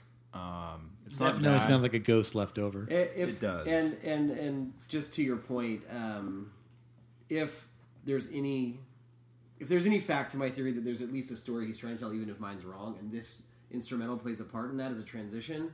I mean, he did that with great effect with the Warm Place on Downward Spiral to fit into his narrative, and he did that in two and a half minutes. Yeah. So I, you know, yeah, it is. It, it does drag a little bit, but uh, I, I think the last two minutes of the song are super engaging for me. But yeah, It definitely, the last two minutes should have just been the song. could have been. I think you could just build that yeah. first part up a lot Uh, quicker. It's slow build up. Um, so this is not my favorite. It was kind of a chore to get through all seven and a half minutes because the rest of the record is so immediate and it seems that like bam, bam, bam, bam, bam, and then you get seven minutes plus of you know a soundscape. And I don't mind soundscapes, but it just didn't work for me. It's okay to take a break sometime, Mark. Just get I stretch just, out a I, little I bit. just need like Stretch your shit hard out and a little fast, bit. hard and Yeah. fast. Time is money, my friends. All right, so that's uh, Corona Radiata. So let's hear a little bit of the next track, which is "The Four of Us Are Dying."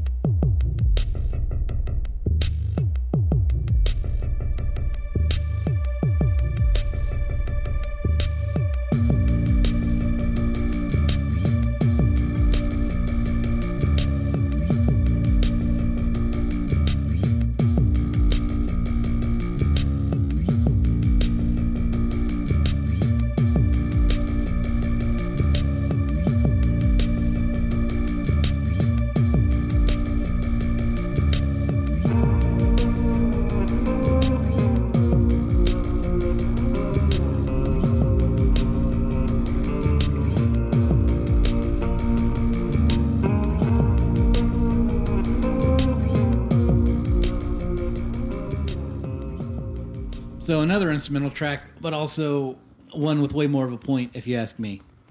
Um, unlike the last song, which is kind of an atmospheric drone, this one has it has a beat, it has some groove, and it has some layers to it.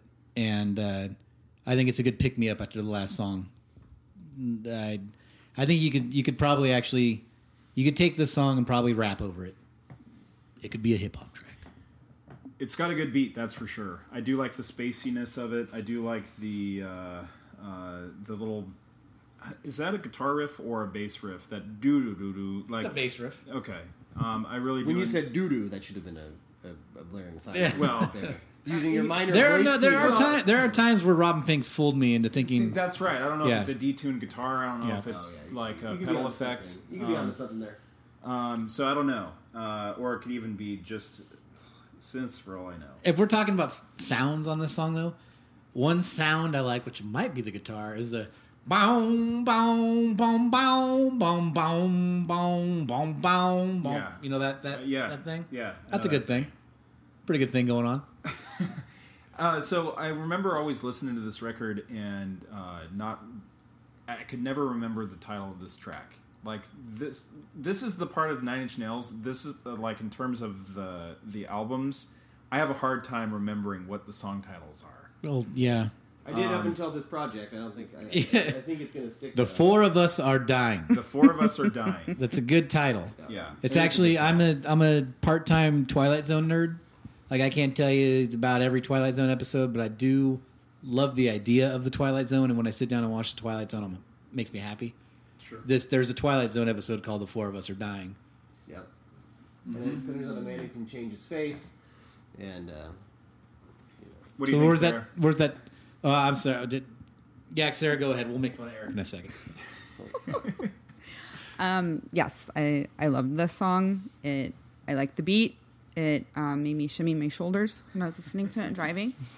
And uh, times it reminded me of The Cure. I don't Oh yeah, I could why. see it that. just really Wow. gave me a Cure You, you, vibe. definitely, you definitely unlocked something there. So Yeah. I mean, what's not to like about all those things? Um, I thought it was gutsy to do two instrumentals in a row, though. But I yes, I wrote yes, of course. if you had to pick one, I think this is the one we would have picked. Yeah. Yeah. yeah. Where does this fit in in the storyline, Eric? oh, that's a hard one. That's a hard one. Well, we know we know the demon seed has started gestating. Uh, the, the if Twilight Zone is, is actually meant to, Amanda can change his face. I mean, now he looks like who he was, but this demon's kind of taken over. He, he's broken down. He can't fight anymore. That picture looks like four coffins that are open. That's what I'm seeing. No. That's what I see too. Yeah. It could also be seen as four guys, uh, all facing the same direction. Could be Uh, profiles. four doors, four gateways. Staircases is another one that people say. Um, I see those weird interlocking S's that people used to draw on their binders. Well, The Stussies. Stussies. Yeah, yeah. Oh yeah, I can rock a mad Stussy. but uh, definitely see coffins more Yeah. than anything. Still, though, I'm, I'm kind of at a loss, other than what I said about the Twilight Zone reference, what who the four people are in this story. So that's another mystery I've got to crack, and I, and I couldn't crack it, guys. Trent Reznor, Josh Freese, Robin Finck, and Alessandro Cortini. That's it. It's There's the only, the only one that lives is the bass player. yeah, that's right. Yeah, Well, someone's got to bury him, right? it's got White Panther blood. Uh, You know, that's Scientology. That's uh, that helped him get out. That's Yeah. right. That's right. So good song. Uh, I do appreciate this instrumental track. Um, but uh, let's go ahead and close it out by listening to the last track, which is Demon Seed.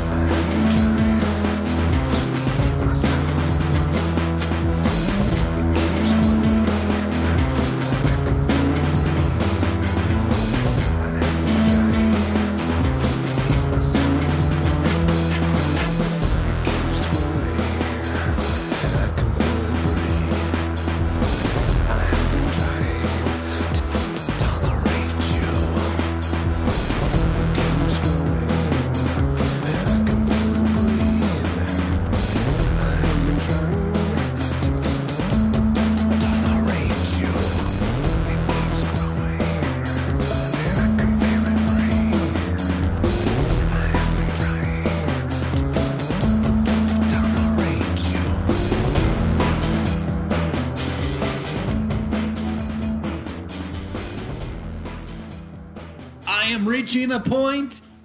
Eric, Yeah, yeah, yeah, yeah. tell us all about it.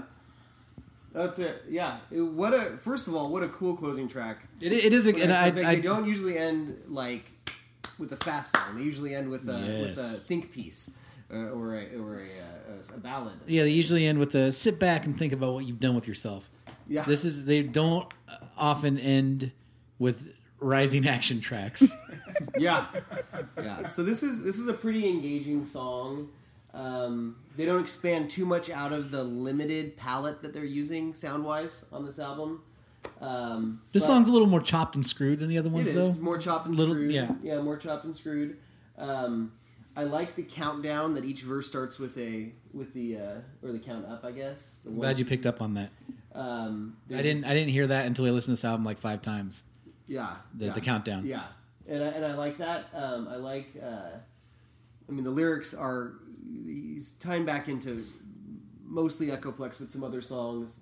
The and this, you know, he's basically counting counting down or counting up to the demon's ascension. Uh, he can't fight anymore, and whatever the demon is, demon alcohol to throw in the kink song there or whatever it is, he can't fight anymore, and uh, these things have, have built up long enough, and he's losing his shit. Whenever we talk about something building up that you can't stop and exploding and destroying in Demon Seed, I always think of the movie or uh, comic book Akira. So you know, I think of Akira when I think of the song. Yeah. Yeah, I could see that. And the and the artwork to this, uh, I mean, it could be interpreted a lot of ways. It could be interpreted as a, it, it looks like a, a, a, possibly a person with a something in the belly. So I feel that the uh, I have been trying to tolerate you is such a just Trent Reznor thing to say. Like I've been trying to deal with you. It's just very like the the the I have been trying to to, to, to tolerate you. I think of uh like John Candy and Steve Martin, but Trent Reznor and Trent Reznor and planes, trains, and automobiles. yeah, those aren't pillows. Great film. Yeah. Great film. Um, Sarah, what do you think? I wanted to love this song, and I do love parts of it, but the yeah, yeah, yeahs just kill funny. me, and it just throws the whole thing for me. Um, I thought upon my first listening, oh, this is my favorite song, and then those yeah, yeah, yeahs kick in, and I just can't. Oh, those pesky yeah, yeah, yeahs. Uh oh. That's what I usually think oh, about Karen O. hey, they uh, work together. We'll get. I know. We'll get there. I love those yeah, yeah, yeahs though. Yeah, yeah, yeahs are good. Uh, they have their moments. They're great. Solid top to bottom. Solid. Top. To That's right. Mark. I like Top that to uh, bottom. that EP. Uh, was it the, Is is the or was it like the fuck song you suck? That song. That's really good. Song. Well, I look forward to the uh, I yacht, the the the Yod Yod Yods podcast. oh man, I'm telling you, Jen will be on that one. I tell bang, you. bang, bang, bang. That'd be a good project for you guys. Check it out. Uh, yeah, we'll work some stuff out on- on the. I can imagine.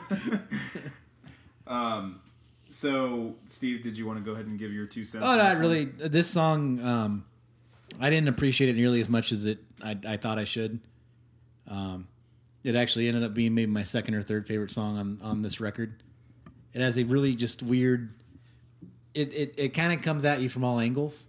It uh, it's not necessarily verse chorus verse that much, and the lyrics are understated but also in your face at times. It just uh, it manages to be quiet and loud at the same time. If that makes any sense. Yeah. The song is split into six different sections, and you can tell that it's kind of like a mishmash of things going on. Um, it kind of goes along with that artwork. Uh, the red is all over. If you really look at what, uh, if the artwork is really kind of trying to tie everything thematically together. Um, and whereas Eric was saying that something was growing inside on that last square, but it also shows, uh, if you kind of look at from top to bottom, uh, the square is actually becoming more formed, um, like a like a seed. You know, it's actually turning into something. And the red lines that were in the previous artworks are no longer contained. It's just spilled out all over. The song has never been played live. Uh, the lyric, the kind of the follow the same structure of the Greater Good from the Year Zero and New Flesh, and apparently the drum loops are the same uh, from a bonus track uh, from from Ghost 38. Oh yes, yes. I Um, I um It's a bummer it's never been played live. Maybe I I guess there's some songs that are like yeah they never even think about playing live. I I don't even know. It'd be a, it'd be an interesting song to try to work into a set list. I Like it would have to be a closer, I think. Yeah. And doesn't Um, the song cut off abruptly? The it It, I think it does. Um, uh, no. Uh, sud- yeah, it does end itself suddenly, following the repeated whispers of "There is a seed inside of me," and that's it. Yeah, it does, and I, it just stops. I love the the there's a vocal effect on that. There's a seed inside of me that I love. Uh, I'm a big fan of the uh, I have reached a point. Yeah, I actually noted in my notes that I enjoyed the yeah yeah yes. yeah, Of course, yeah. um, and uh, anytime, anytime Trent's having a little fun with his. there's kind of actually kind of like you know there's kind of a one of the reoccurring Trentisms is the whole "nothing can stop me now" type deal. Yeah. this song kind of fits in with that. You know, he's he's saying that you know I, I'm I, he's become a superpower that can just do whatever he wants, be it for good or for ill. yeah.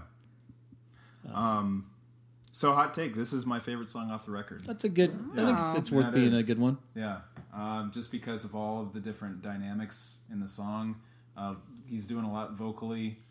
Uh, it's just a fun, good way to end the record, and it's, it's my favorite one off the record. There's a part, and also it again has uh, Arabian low era Bowie synths in it towards Sure. towards the very end there. And then- off of Lodger, is that kind of what? kind of yeah. about? no, they're- Okay. Like there, there's a few songs in this album that have and the last toward after all the vocals, but before he quits singing. That makes any damn sense on this song. Some string warbly synths come in that I really adore. Um, good, good closing track. Um, I think there are parts of this album. Oh, let's just f- final thoughts. yeah. So, uh, favorite favorite song off the record, Favorite song off the record's uh, "Head Down." Sarah. Favorite song off the record, Discipline. Discipline. Eric. Head down. Head down. All right. Yeah, head down. And this one was like uh, Demon Seed were were real close, but Yeah. I went with this one. Um, I think I think if someone this is their first Nine Inch Nails record, and it is for somebody out there, which is weird to think about, but it, everything is somebody's first. Just like you know, every superhero, somebody's favorite superhero is D Man. Um, but exactly. Bro, what? But if you kill him in a comic, someone's going to be upset and write you a bunch of emails. Um, I, I think that, uh, like, unlike the Downward Spiral or the Fragile, or even with Teeth, if those were your first ones, this would not make Nine Inch Nails your favorite band, probably. Sure. Yeah. If it was your introduction, Yeah. There's nothing that's going to blow your mind about this record, This is but- a completest album. but sometimes you got to hit a just a strong single. You know, Yeah. can't al- can't always be a, mul- a, a multi bass hit. Um, I, I think it's, but I think it's a good record, and definitely like most of these records in this project, I appreciate it twice as much after sitting down listening to it for our podcast. yeah. What would you rank it? How many out of Yeah. nine out of nine. inches? A six. I'm gonna go. Just go with your gut. I'm gonna say six as well. Okay, that's a little high. I was thinking that you were only coming at like a four or a five. You know, it, this this album grew on me. I think. Okay. I think when I Yeah. when I first when it ended, and I was alone in my car. I was driving home from San Francisco, and I audibly to myself went, "Well, that was a weird album," but but I most I'm mostly like really into it. I think it's good. Eric. Yeah, I'll give it a. Hmm. You know what? I'll give it a seven out of nine, and I'm surprising myself there because when I was driving over here today, I, I thought I was going to do a five out of nine because the the the sound palette is very limited on this album, which I find it as a negative because I like all the studio time going in, but kind of understanding it is what it is in that department. His lyrics are probably top notch. Like he's never been like so good with his lyrics, and for something that he just they just shit out in a couple weeks, like he like it's pretty good. And the fact that he could thematically tie these together, even if my narrative is completely off the mark, the fact that there is some reoccurring themes, and and for something that could have just been a clip, a bunch of rehearsals they recorded and releases an album. Um, there's a lot of bleh, but the, the high the high marks are definitely songs that would be in my like top 29 Inch Nails songs. So, yeah, Uh, Six out of nine. Yeah. Uh, six out of nine. I think when I first was getting back into it, um, I liked it better than what I thought it was. It, I always kind of had it as just a, if I was doing a run through of Nine Inch Nails, that's when I would listen to this album. Uh, going back, now I do enjoy some of the most of the tracks that are on here, um, but there are a few detractors. Uh, even though Eric is a big fan of Letting You, I think it's a detractor. Um, and same with Corona Radiata. I think it needed to be pared down a little bit. Um, and the sound palette, like you said, it was recorded in three weeks, so there wasn't much expansion going on. It was just let's. The first half of the record is very. Uh, I could see it in a, uh, being recorded in a warehouse or a garage, and then the last half, uh, it kind of falls more into that year zero kind of atmospheric. Um, so it's not as cohesive as I would want it to be, but at the same time, it's it still hangs together. Um, but it's not it's not a grand slam. It's no hesitation marks. Um, which I can't wait to talk about one day. But I, I do, yeah. I think it's it's fun though for a band that takes five years between records. Not anymore, but they did. Um, to see what they could do if they just tried to just be a band. I think that was part of the experiment. They did, you know, it wasn't an accident. They said let's just knock an album out, and that's what they sound like. Right. So on another planet, where Nine Inch Nails puts albums out as uh, frequently as um, Weezer, uh, this is what they sound like. And that is that. Yeah. That there we do. There we did it, folks, and we did it under two hours. Oh well, well hold on. Couple, hold couple, on, couple hold other on, things. Hold on. Couple other things. Yeah. hold on. There's a couple tatters, a couple remnants. Um, usually we go into the remixes, remix roundup, and sadly, th- th- maybe this is this is the cloud of depression over me. I, there, I, I there's no remixes for me to talk about. I love talking about remixes. There's not there's not a one off this. Um, It's more time for you to play Bioshock. You go online, you can find some some fan remixes. There's a couple re- like pretty decent ones because they release multi tracks. They're not. They're not good. Uh, Tweaker Ray does some pretty good remixes, and this guy called Reaps does some pretty good remixes. But anyways, You think they're fans of the show? they they they, they, they that would be great. Um, you know, we could do a collaboration, a three way, a three way on a, on a couple songs. Now we're talking. Uh, but hey, there's a couple. There is a there is a trench song that we totally missed a couple episodes ago, uh, where he did the music for a Zach De La Rocha song from the Fahrenheit 9/11 movie. And um, what's that song called, Mark? I don't remember. Put him on the spot. God damn it. Look it up. Look it up. While I'm looking it up, Steve, Look it up while I talk your, about it. Tell me about your um, your recent rebirth, uh, your rage rebirth. Well, for one, Trent Reznor was supposed to make an entire album There you go. with Zach De La Rocha, wasn't he? Yeah. Didn't happen. I think it would have been great. This one song, pretty good. Rage Against the Machine, classic band. Every album, very good. Could we ever? Uh, now that we're talking about ancient history, We want it all. Sorry, uh, did we ever talk about? We want it now.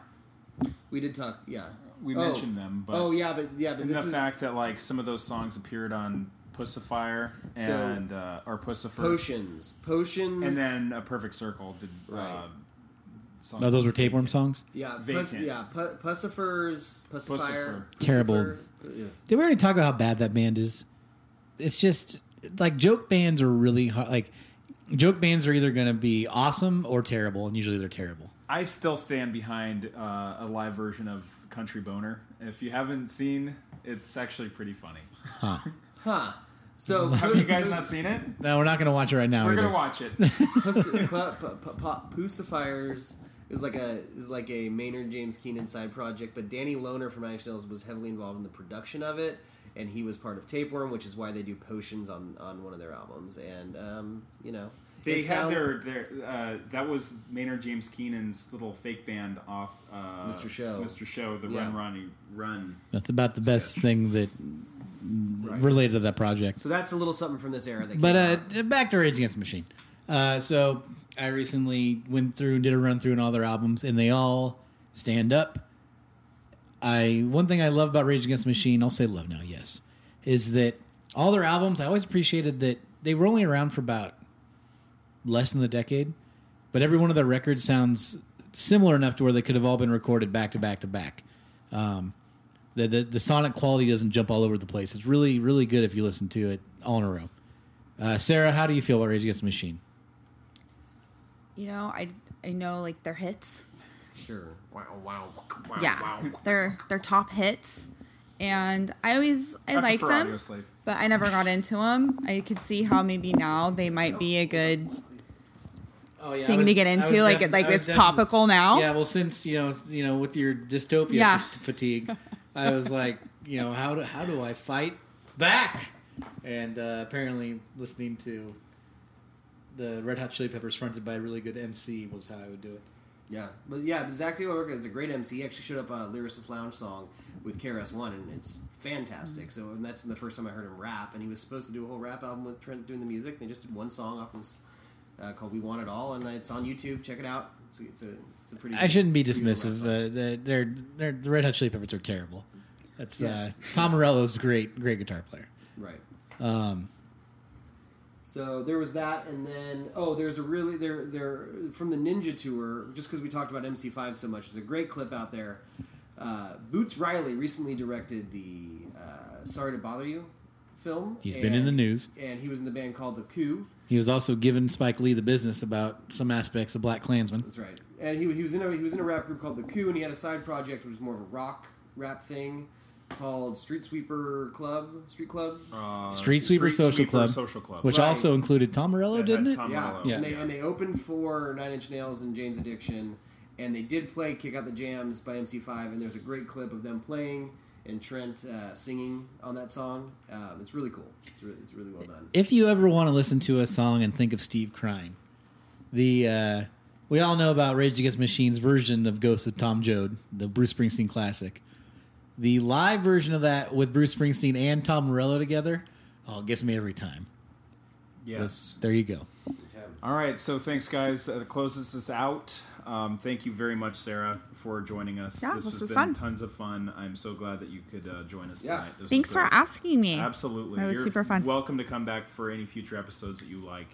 So, our next episode, we're going to uh, talk about the social network um, because uh, Trent and Atticus won Oscars for it. So, we're going to devote an entire episode to the score and mostly talk about the film and how it all fit together in him in his first scoring. It'll probably be a quick episode. Don't worry. Yeah, it's not going to be uh, a track by track analysis so much. Guys, I think there's trying to tell a story though. That I think there's a story behind the social network. Hey, you know what is cool? No, okay. We're, we'll get into all the little cool little sayings in the next uh, in the next episode, and then after that, then we're gonna also talk about how to destroy angels, uh, the side project he did with Mariqueen and Atticus and uh, Rob Sheridan. We're gonna test your limits and ours on that. Oh, it's not that bad. And then after that, in the following episode, we're gonna just lump all of his film scores into one episode. That'd be the rest of them. So we won't actually pick up on uh, Nine Inch Nails until